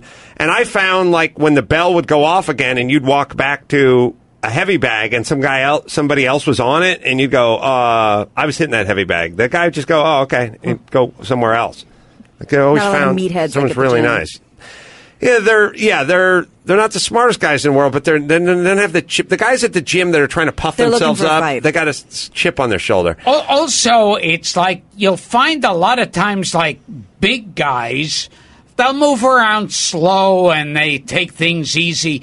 And if guys are small, they have to prove. Yeah, like dogs. Yeah. It, it was. Uh, it's. This is the clip. Gary found the clip of Car 54 Oh, my. Oh God. wow! with Rocky Graziano. oh, my God! Sugar Ray Robinson Enterprises. That was a joke because Sugar Ray had a, owned a whole city block. help you out, fellas. But you can see I'm in training. Very thin. You know, strictly conservative. But Ray, all you have to do is run over to Kilroy's and knock out this Antoine. A hairdresser? Look, fellas, if I was gonna knock out a hairdresser, I'd knock out the one my wife goes to. That guy's got her looking like a totem pole. Ray, you're the only man who could do it. Boys, I've got an important fight, and I have to keep training. About the coat. He's I like to get backhanding the speed bag. Snug, you know, not too snug though, 'cause leave a little room for me to do the limbo, you know. Yes, Mr. Robinson. Excuse me. The contract for next week's fight just came in. Oh, it did? Does this include all the rights I asked for? Mm-hmm. 81% of the gate? Yeah. 92% of the picture right? Yeah. Oh, and what about that capital gains deal on the theater TV? It's all in there. Very articulate. Businessman. Thank you. Hey, wait a minute. Yeah? Who am I fighting? I'll check. Yeah, you do that. It's a good thing to know. That's why I gotta keep in top shape. Please, Ray, you're our only hope. We gotta figure out some way to stop this Antoine from fighting. You see, if he gets whipped by you, not knowing you're Sugar Ray Robinson, but thinking you're a 70-year-old man. Me, 70 years old? That's the idea. We'll make you look like you're 70 years old. We got a guy in the police department who's an expert on disguises. He'll fit you with a bald wig and makeup. Hey, why don't you fellas go and get Archie Moore? He won't need a wig or makeup. Oh, it's good stuff. Arch- And, and the seven, I remember the seventy-year-old man makeup. He looked like he was like a thousand. He's completely bent over with a cane and a long white beard. Sugar Ray Robinson is one of the most talented, interesting individuals Hmm. like ever put on this planet. First off, the guy had like I don't know 181 fights. Was a great actor. He's a great thespian. He boxed too. No shit. Um, he was a great dancer. He was like, dude, he, he just quit boxing just to like tap dance and sing and stuff like that. He's like a crazy athletic, just sort of showman. He owned like an entire city block in New York. He had his bar. He had his hair. That's why he had. They did the Sugar Ray Enterprises. He had. He did have barber shops and bars and all that. He'd pull up in a big pink Cadillac and blah blah blah. Uh, of course, what we do with these poor guys, our, our government should really be ashamed. These guys inevitably get into tax problems. And then when they get into tax problems, they have to fight off their tax burden. So they end up fighting, you know, like Joe Louis, they end up having to do like fighting in their 40s and stuff when they should have retired because they owe the government, you know, $2.7 million or something in 1951. Do you guys kind of feel like I feel like, look, average black guy born to sharecropper in the 20s, this guy's paid in enough. He's on the far, far, far end of the He's on curve. the happy end of the bell curve. I know you think he still owes you $1.7 million, but he's paid in $22 million. This is just average brother. I think. Can we call it every- good? Yeah, apparently not. I not. think every old black uh, fighter should have some machine that heats up food really quick. yes. For what? In every division or just the heavyweight? yes. That you close the Mhm. top on I'm it, listening. and it heats hamburgers. Uh huh. We'd call it the Dwayne Bobbitt Griller. Yes. I'm thinking of a heavyweight. It knocks out fat. He would knock fat out. Yeah, knock fat out of your whatever. You got to write that shit down. All right. Oh, we have uh, we have the bridge. Is it the Verrazano, or It's did I would just make that one up? Verrazano, I thought is That's the wrong bridge. Tacoma Narrows Bridge. Yes. no thanks. Oh wow! I've never seen this. I've never seen it. It's a Oh. bridge going Ape bridge shit. going ape shit. This is like 1940 or something like that. Oh well, it, I think a little bit later, or Oh, maybe this was colorized or something. I don't know. And this is all because of sound, not wind. It's all it's Sonic. the wind that created the sound. Is it, I mean, you couldn't hear it if you were Right, standing right. there, but the steel could hear it. But does that make you feel better though, being in an earthquake though? Because like how much all that's bending and not breaking. But how are you going to stay on it? No, no, no. If to, when you're in the When you're- earthquake, no, when it should you're- make you feel better. Not when when, you're in a building, but Yeah. not on the bridge. Uh, okay. There's somebody well, but there standing is somebody on, on, it. there. Yeah. There's somebody. Oh, somebody went in to get the dog Oh God. out of a car. by the way, this by this is the the definition of act of God when it comes to me not saving that dog's life. So this is God. This is God's Force will. majeure. It is literally divine wind that is bringing that dog to its death. And by the way, if you now save that dog, you're going to interrupt the cycle. Yeah. That dog could bite somebody and kill them. Yep. He's running on it. He's running on the bridge. The NFL Combine should do this. Mm-hmm. Oh, no, now he's walking. strolling. He's Dog's not smoking a with him. pipe. It's back when a guy couldn't leave the house without a pipe. Took his pipe to Yeah. save the day. I didn't see a dog with him, by the way. at some point, the bridge, uh, spoiler alert, from uh, 63 years ago, but uh, the thing does It does did, break, fact, break, and go away. That's got to be a bummer. All right, Gary, you can get to that. I'll talk about. Oh, it just broke. Yeah. Mm-hmm. That Oh, there's the car. dog. Uh, all right, should we do some news? Let's do it. Let's do it.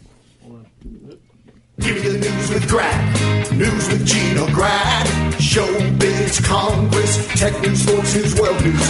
Give me news with Gina Grad. Weird shit out of Florida. Sex surveys Obama. Need news with Gina, Gina Grad. The news with Gina Grad. Well, you know, it's getting a little crazy in Baltimore. It's staying a little crazy. And a suspected rioter in Baltimore got the smackdown of his life Monday by his mom on TV, according to ABC News. The mother saw her son on TV throwing rocks at police, and that's when she had had enough. In the video, she chases the teenager around, slapping him and giving him a profanity laced lecture that rioting is not okay. The ABC News affiliate said that the city's police commissioner, Anthony Batts, applauded the mom's actions. Here's a clip of when she caught him. She's, Holy shit. Violence is Right never hook. the answer, but she's whacking him in the head. She is holding his head steady with the left hand and whacking him roundhouse. She don't with want the him to get away. Jeez. You wonder where he got his violent tendencies. you know what, though? I like that. Probably his dad's side. Sometimes I skip generation, out of It could have been grandparents. That's true. She's just chasing him and whacking him. The poor guy. He's a beanpole. He's chucking rocks. By the way, um, that was fucking awesome. Putting on the hoodie and chucking rocks at cops. Uh-huh. Probably not the best idea in terms of uh, livelihood and, and your chances of, of uh, seeing the 11th grade. I normally like to show on your points, but I can't show Mm-hmm. that one. That that is amazing because he's like a tough thug in a hoodie, Mm-hmm. and his mother's kicking his ass. she whipped his ass. Yeah. Well, and you know, uh, actually, Wednesday night, the game, the Orioles versus White Sox, there's no attendance. Oh, my God. That's going to be in the stands. So there's only. So uh, cancel. Was it? No, I think No, they're playing, they're- but no one's allowed to yeah, go. the decision watch. currently, like this afternoon, was they're playing the No game, but no one can go. Yeah. But uh, there's pressure now to say they can't give in to that. So uh, I'm interested to see It what at the, happens. the top of Sports Center was they're canceling the, and I'm like, oh my goodness, only 160 games to decide the season now. How shall they do this? They'll have a doubleheader in July. It's crunch time now. yeah, oh, good. The good news is there's 150 more super boring games to go around, and they go. They're looking to maybe make it up in DC. How about they don't make it up at all? How about we get we'll get to the end of the season. Both teams will be 500. No one's making the playoffs, and we'll never need to mm-hmm. make it up. How about that? Adam, we should stop the Dodgers games until they replace the Dodger dog. Oh. Let's keep the stadium em- empty for safety reasons. I would like to put that up Vin Scully's ass and use it like a joystick. I really would. There's still time. That's how much I hate that fucking Dodger dog. Goddamn. There, you, listen, Jews don't take to the streets very often. Unless somebody drops a nickel. But I feel like you guys, oh. the Jews, especially the ones from New York, like you and Phil Rosenthal, Phil sends me weekly updates on like how bad the Dodger dog is. And I know he sends them to you too. Here's how and bad. If there ever Yeah. a reason for you guys to hit the street, it would be this. Here's how bad because I'm not Phil. I bought. I go to so many games with my son. Sometimes we go to the bleachers, and there's one section of the bleachers where it's all the hot dogs you can eat for free. Oh. It was so bad. I only had four. That's Wow. how. That's how serious Dark the problem days is. in the bleachers. what you what you what you, you what you guys need is the 9.99 walk. it's almost 10 Jews. You take a candle that's painted up like a hot dog and you stick it through a paper plate and you light it and you take back the night. Take back the dog? Take back the dog. You Good want idea. something with a casing on it. something. Not that fucking meat stick. We're going to get Hebrew National into Dodger Stadium one way or Oh. another. From uh, your mouth to uh, uh, uh, it's Gilbert's- Abraham's to ears. Jewish God's ears, Yeah. Mm-hmm. Sorry. Well, the AP reports that Bumblebee Foods and two managers were charged by LA prosecutors this week with violating safety regulations in the death of a worker who was cooked in an industrial oven with tons of tuna. Mm. Jose Molina was performing maintenance in a 35 foot long oven at the company's Santa Fe Springs plant back in 2012 when a coworker, Oh. this only gets worse, mistakenly believed Molina was in the bathroom, filled the pressure cooker with 12,000 pounds of canned tuna, and turned on the oven. Mm. The plant manager and former safety manager could face up to three years in prison, fines up to $250,000, uh, while Bumblebee Foods will face a maximum fine of 1.5 million. At least he was packed in water. Oil would have been so much, so much worse. Mhm. Dolphin safe, but tell that to the Mexicans. We're good with dolphins. Yeah, okay, but what do you mean, but? Well, we go through Mexicans pretty fucking quick. Well, we got the picture on the can now. See the little outline of the guy with the sombrero. We're more careful with dolphins because they can think. Oh, how dare you! You're never getting that duck cake back, man. Oh my God! Uh, listen, People I- I- unsubscribing all over Mexico I to your have podcast. I have to laugh because my grandfather and his dad went before him the same way. Oh. So if I, sure. I know firsthand the pain. Uh, th- I You could laugh not, that you don't cry. I could not think. We were talking yesterday about burning, basically in a car. Yeah. It's like the worst, yeah. worst way. To, Incinerating. this, I feel like this got to be the worst way, right? Pretty bad. With tuna. Oh Jesus Christ! Do you think he even survived? Because it's a thousand pounds of tuna. 12,000 pounds. Oh, he was crushed by, by the tuna. I mean, he probably almost instantaneously, right? Uh, it'd be nice. say about anything? Sadly, it, we were praying that he was crushed by the tuna. Horrible. Oh my God! How about the folks that had to empty the oven? Oh, jeez. Yeah, I bet there was nothing. there had to be, but there had to be one of these phone calls made at a certain point that said like, uh, "Bert, you better get down here." Why? Is there a problem? I'm going to go with yeah. I'd say so. Let's say so. What happened? Did someone's hairnet get caught in a conveyor belt? Oh, this is an issue. Just get down here. We got a safety violation. I could explain it to you, or you could just come down. Our God, health grades to be- go from A to B for sure. God, that had to be uh. By the way, now here's what here would have been my problem, and I swear to God, I would have been like, we cannot sell the, what is uh, would have been six tons of tuna. I can't sell six tons of tuna, but I would have it would have killed me to put it in a landfill. So my entire thing would have been walking up and down the floor of the factory, going, "Shelly, don't you have a cat? you do, right? Two? Yeah. Awesome. Why? Why? Does it like Mexican flavor? Loves Mexican Spicy tuna. flavor. Yeah. Spicy tuna. It's a popular flavor. No, we'll give everything, you the stuff toward the front of the oven. Like I would, I would hate to throw it all out. Yeah.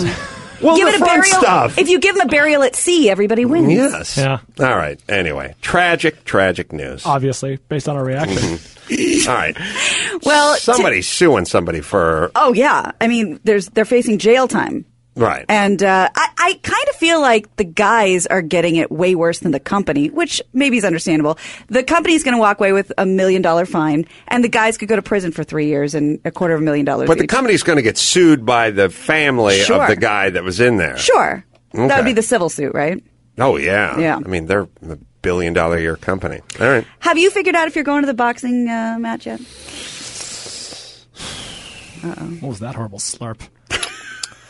Uh, well, Jimmy has uh, got uh, rooms and a private jet and tickets procured and all kinds of things like that. I can see that. why you're downbeat about this. Yes, It's a rough um, uh, situation. I got a note from my editor today, an email saying unless I have the audiobook finished by Friday, it won't be able to. I'm already a week and a half late or whatever. It won't be released with the blah blah to coincide with the book release. I release. understand that a lot. Yeah, I get, I get it.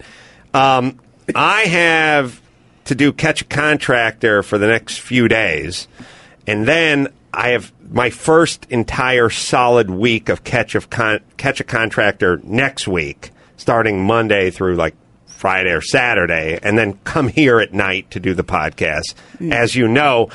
And I have this much book. Oy. I have about 210 pages of book That's to do. at least half a ream of paper. And I just realized that literally my only window would be Saturday to come in here and do a marathon session on the book, or they'd have to wait not till Monday, but till I was through next week because there's no way I can do catch a contractor and lay this down. What's on? mm. well, well, Gilbert could always be part of the book for you. Gilbert, and no one you- would know the difference. You think you think you can do my voice a little bit?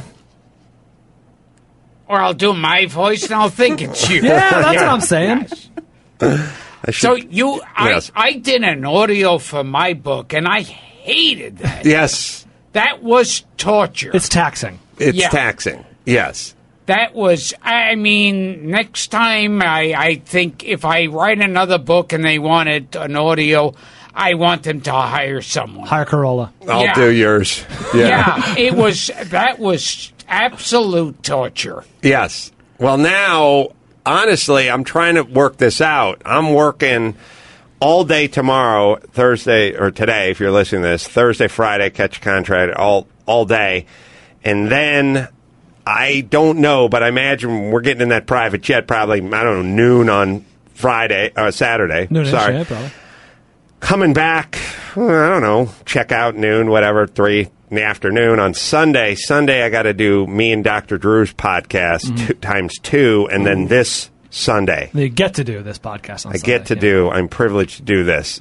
The, then it's all catch contract. So Oh, I can, the only window I can possibly, by the way, it's going to be a long day on Saturday getting through 200 pages.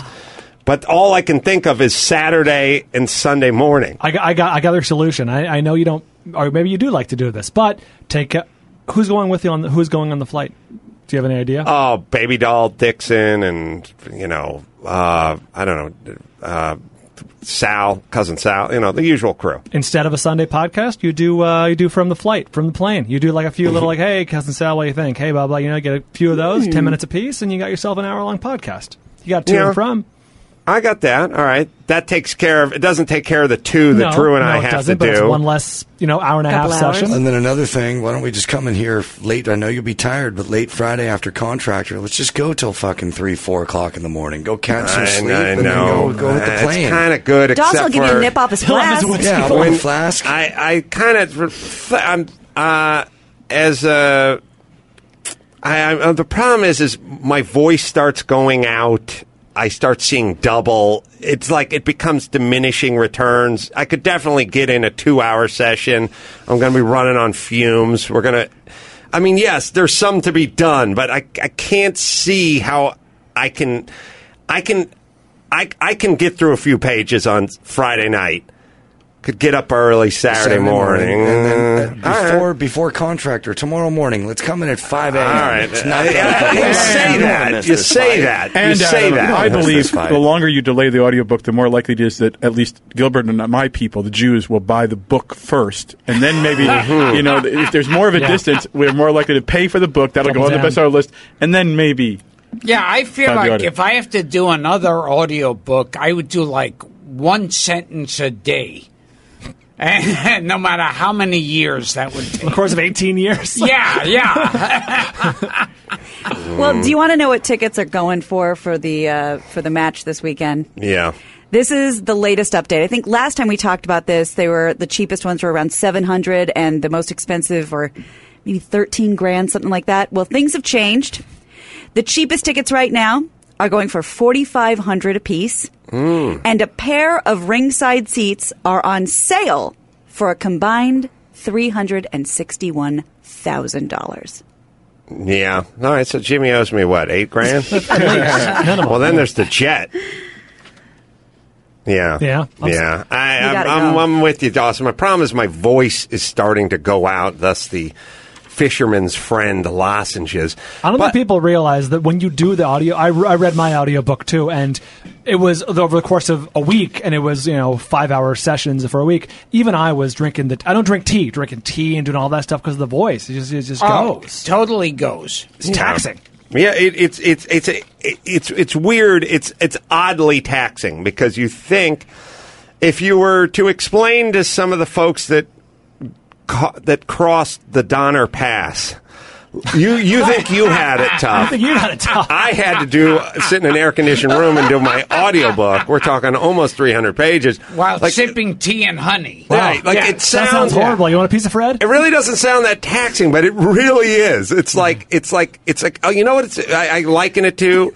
It's like somebody tapping you on the shoulder and pushing you back to high school, and you have some huge book report to do Oh. or something, and you're just going the whole weekend going, oh fuck. Ugh. Yeah, weirdly, my heart does not bleed for the people in Nepal, but you and your audiobook situation is really. Is there somewhere we can donate? Send relief? Yeah. Be nice. Please, Yeah. please help. All right. What else we got? Well, in China, funerals appear to be far more interesting than the ones here in the U.S. because they have strippers. This is all Mm. according to Gawker. These exotic dances are part of the ceremony to honor those who've passed. And many Chinese families believe that this is an act that results in good fortune for their relatives' afterlife. But according to the Wall Street Journal, the Chinese government has been trying to crack down on funeral strippers for quite Crack some down? time. That's good. Good one, Earlier this year, six dancers arrived for a funeral performance in the city of Handan, but were fined for violating public security. Mm-hmm. And sometimes they have snakes with them. Sometimes there's a request by the person who died before they died to cut a little hole in the casket so they can see the strippers. It's pretty crazy. How do they get the somber, the somber cherry pie? It's appropriate. Very moving. A somber lap dance. I can be the uh, I'll be the priest that's Yeah. administering the. Slash MC. Ah, look, everybody. I'm not going to sugarcoat what's going on here. Uh, Chinsu was loved by everybody in the village. Uh, he wasn't a village elder per se, but he was old and lived in the village, so technically, uh, yeah, he, he, you could check that box. Uh, his wisdom, his love of mahjong and dominoes, I think, uh, is his legacy. Really, hold on a second. Uh, Kung Pak, do we have the uh, mobile ATM set up yet, or is that operational? Okay, well, give me a heads up when that thing is working, because a lot of you want to stop by the ATM. You know, show your appreciation. Show the ladies uh, you appreciate their hard work. Um, he leaves behind uh, an adoring grandson, a beautiful daughter. Uh, actually, one of them is Mitsuk dancing here. Yeah, Mitsuk. Okay, she's the one- she's the one that has Mao tattooed on her ankle. Okay, so anyway, um, uh, I think we ring a bell. Uh, there's, by the way, for those of you who didn't bring your own fruit offerings, we have a vending machine you can buy oranges from. I'm not very familiar. I'm from. I've done some work in Dade County and also Henderson County, but I'm not not not not Mandarin County or wherever we are right now. So, um, again, I think we should all just uh, you know bow your heads, but don't close your eyes. There's a lot of ass and boob flying around. you don't want to miss any of that. Uh, Jade Coffin Four, Coffin Four, Jade, Jade Coffin Four. Yeah, all right. And by the way, uh, the mausoleum is a, is a, it's not a cash bar, but it's a bar. So it's uh, free. We got free. What do we drink over here? Sake. Tsingtao. That's right. Yeah, have some of that over there. Anyway, um, uh, tip jars. Not you know. I just put it out. If you want to fill it with tears, that'll be your business. But an American currency, please, because I'll be on a plane tonight. So I'm, I'm going to get screwed at the airport with this stuff. All right. Yes. Touching. Thank you. Well, BoredPanda.com reports that Dutch designer, yeah, and Mashable, uh, designer Mark Sturkenboom seems determined to challenge the idea that you can't talk about sex and death together. Um, he basically came up with a glass vibrator that can hold exactly 21 grams of a cremated loved one's ashes. The toy is accompanied by other fixtures designed to help the user, quote, revive an intimate night with their lover again, like a ring holder and a fragrance diffuser. The box that holds it all locks with a key that can be worn as a pendant, and the box can play music from an iPhone to help set the mood. All right. Well, Well, plays music.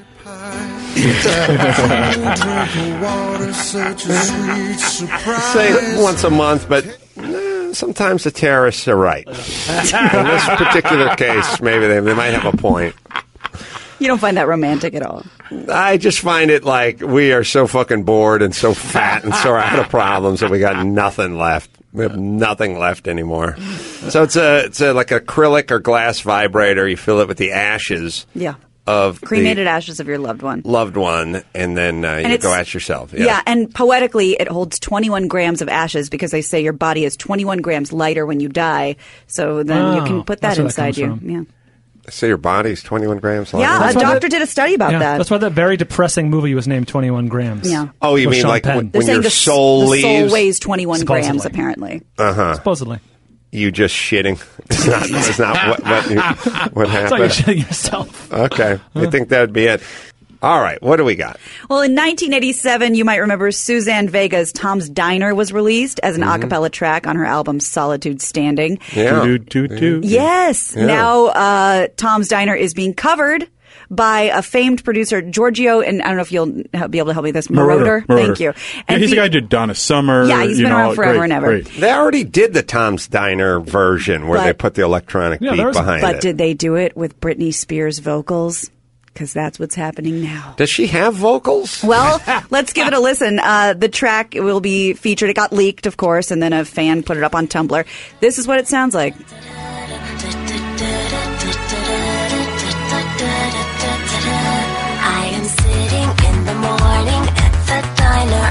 Corner. I am waiting at the counter for the man. Do we need him or her for this? No, this could be anybody. Do you feel like I feel like there's 22,000 people in Florida that could do this just in Florida Probably. tomorrow. Yeah. Tomorrow. Yeah. Right? Absolutely. There- Where's the being- musicality or the genius or the anything to this? David? No comment. There's nothing to do. Uh, is I anyone work with these people. Does anyone have a computer? Good. We're done. We can do this. And then what, what, what makes me people, what, I want to get a fucking flying, I want to do like a flying punch at people when they go, Oh no, I like that song. It's like you like the song, Right. not this song. Right, right. That song that existed before. Sure. Yes, It's a good version. You I like- can't believe people sample that and not the Beach Boys theme song from Problem Child that I've never been able to get out of my head. Who wants to grow up? Who wants responsibility? Oh no, not me. Who wants to show up and work until you're 93? Oh no, not me.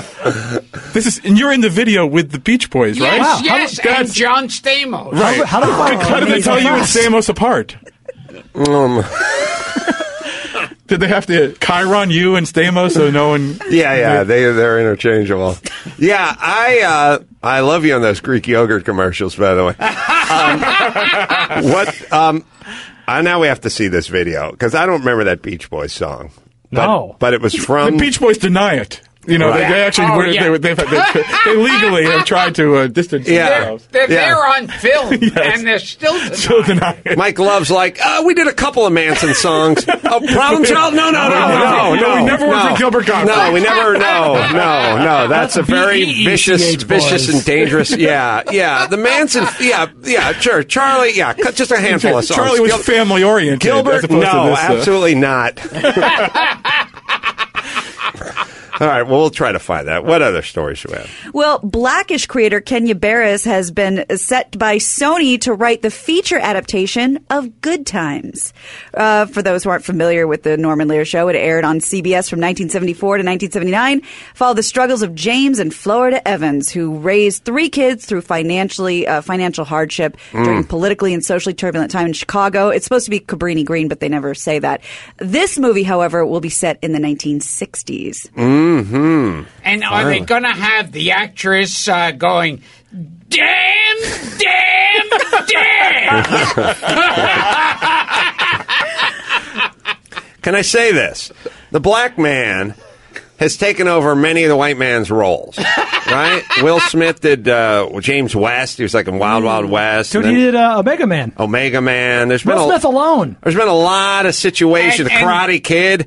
His Oh, son yeah. did the oh, Karate Jaden, Kid. yeah. All right. And, and there was the Black Odd Couple. Yes. on TV. All right. Annie this yeah, year? All right. the Black Annie. Turnabout, fair play, my brother. Sorry about what's going on in Baltimore, but Dane Cook is J.J. Walker.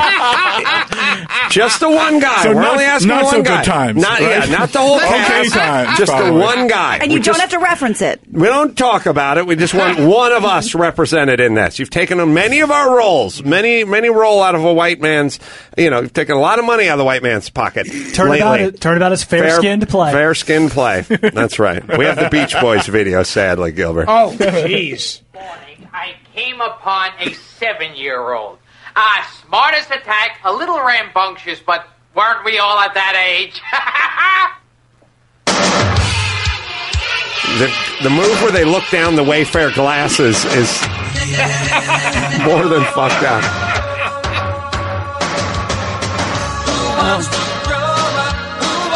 Some think that's what killed Carl Wilson.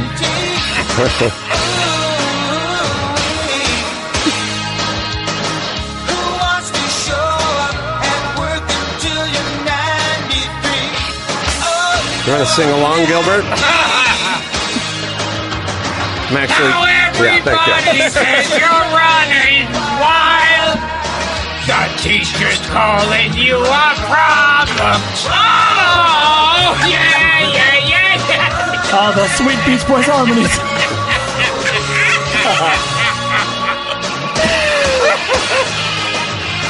You're just a kid now, but soon you'll be a king of We now know how bad the Beach Boys would sound if the Wilsons were Jewish.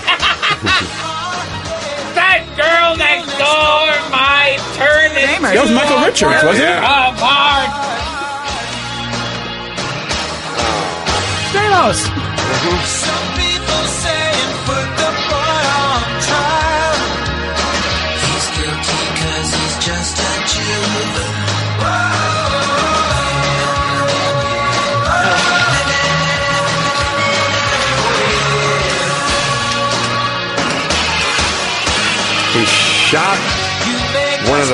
of the roadies. I don't, like a record producer. All right. And the guy who's the record producer was Mhm. the producer of Problem Child. He's in uh, witness relocation program Oh, yes. currently. Wow.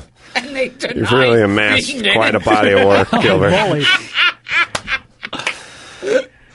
There was a Problem Child 3 Mhm. that aired on television, on network, that I seem to be the only person who knows about. Were you in I it? I was in it. Yeah. I was, I think, the only one from the movie, and it was William Katt in the John Ritter role, mm-hmm. and some Oh, other I forgot kid. about John Am I Ritter. right? I believe my, my nicest relative, the nicest person I know, only told me once in life she hated anything, and it was Problem Child. because I believe, is it? Are there adopted kids who just think it's the worst movie in history? Is that? Is have you heard this before? Literally, my adopted beautiful cousin Debbie said. This is the hol- it's like the Shoah to her. This is a Holocaust. this is a Holocaust movie. Foundation. Yes, it's the only thing she ever told me. She loves everything in life except your oof. You know, on on on my podcast, Gilbert Gottfried's Amazing Colossal I Podcast. subscriber. Yes. Oh, that's right. Go to Patreon. Exactly. yeah. Um, they the we had the writers of Problem Child on. They said it was based on a true story. wow. Of these parents who adopted a kid. I think it was adopt, and and it, the kid was just plain evil. Mm. And and they were originally wanted it to be more of a horror story. Uh huh. Like yeah. a- a really dark- Don't worry, they got Well, there. I mean, y- y- when you first off, you think about what it takes to adopt a child. You, that a child has suffered horrible trauma. I mean, at the least, incest, rape, yes, a physical abuse, and problem child. emotional abuse. So it kind of stands to reason when you get the eight year old who's not living with mom and dad anymore that kid is going to be prone to act out, right? It's not all putting jelly beans in a behalf of my cousin saxophone either. Fuck both of you. yeah, but those kids also don't do the Felix the cat eyes and then the smile with the twinkle and then go ape shit. Right. All right. I don't know what that is. What else we got? Something sneaky's about to happen. Oh, I see. Yeah. Well, armed with a can of washable spray paint, an artist in Greater Manchester, England, has embarked on a worthy crusade to rid the region of potholes, and he's doing it by drawing penises around them. Mm. Uh, the anonymous artist goes by the name Wanksy instead of Banksy, and said he's doing it in order to draw attention to the appalling pothole-ridden streets after some of his cyclist friends were badly injured on the roads. Can I say this? Good. Uh, speaking of recy- of cycling or, or potholes or whatever, yes, good. I was making cocks out of the Yeah. out of the potholes. Um, somebody finally, my my my, I've I was explaining that L.A. is just slowly. At this point, if it broke off and went to the sea, it'd be a lateral move. It's just falling apart that fast. Somebody tweeted me a story. Somebody tagged a cop's horse and I've I started seeing taggers carving shit into cacti and into the and I mm-hmm. saw a boulder tagged like off a Cahuenga mm-hmm. and they're starting to they were tagging nature and I think I was kidding in my book that eventually they'll just be tagging hummingbirds and like anything they can anything that moves but somebody actually's gotten around to tagging a cop's horse What a piece of shit. what I'm saying is, is w- w- when do we admit it's over and just start anew? Like There it is. The cop's horse Oh, the was shame, tagged. The shame that horse must I, feel. what, what I keep saying is, you know, indicators, uh, indicators like that that thing where, you know, every alcoholic does that thing where it's like. I got up and left the ninth inning of my son's game. And it was tied, and he was pitching a no hitter, so I could have a drink at the local bar. And that's when I knew I'd bottomed, or you know, I broke into my daughter's piggy bank to steal the money to get some crack cocaine. Like that's, and I saw myself in the mirror, and that's when I knew I'd bottomed out. When we were putting the razor wire around the freeway signs, we should have known at that point. maybe it's a city we're hitting rock bottom, but when, when, when the, the, guy's scrubbing the ass of the horse, scrubbing the graffiti. the guy who needs to clean the horse's ass is the mayor, Garcetti. Not the fucking peon Mexican guy who's back at the cop corral who After gets quitting the tuna factory. 18 bucks an hour. Garcetti needs to fucking clean the graffiti off of that horse's ass, and we need to have an open dialogue with him while he's doing that. Going, you think this would have happened 50 years ago? what? What does this say? Forget about this uh, in a bubble. What does this say? Bigger picture about the city that you preside over. That we're now graf- we're now tagging bovine creatures and And equine. and equine. Sorry, we're now going after thing. We're going after nature now. We've now tagged not only a horse, a cop's horse. We're showing that little uh, that that authority regard. for regard that authority for law is completely out the fucking mm-hmm. window. We're taking it out on a horse. Well, by the way, we've run out of space on the side of buildings and alleys and factories and billboards to tag. We're now moving on to horses' asses. So as you're scrubbing that off with your simple green, could you just give that a little thought? Mm. Yeah, the like mayor of the really mayor needs the, it, the yeah. mayor really needs to scrub that horse off.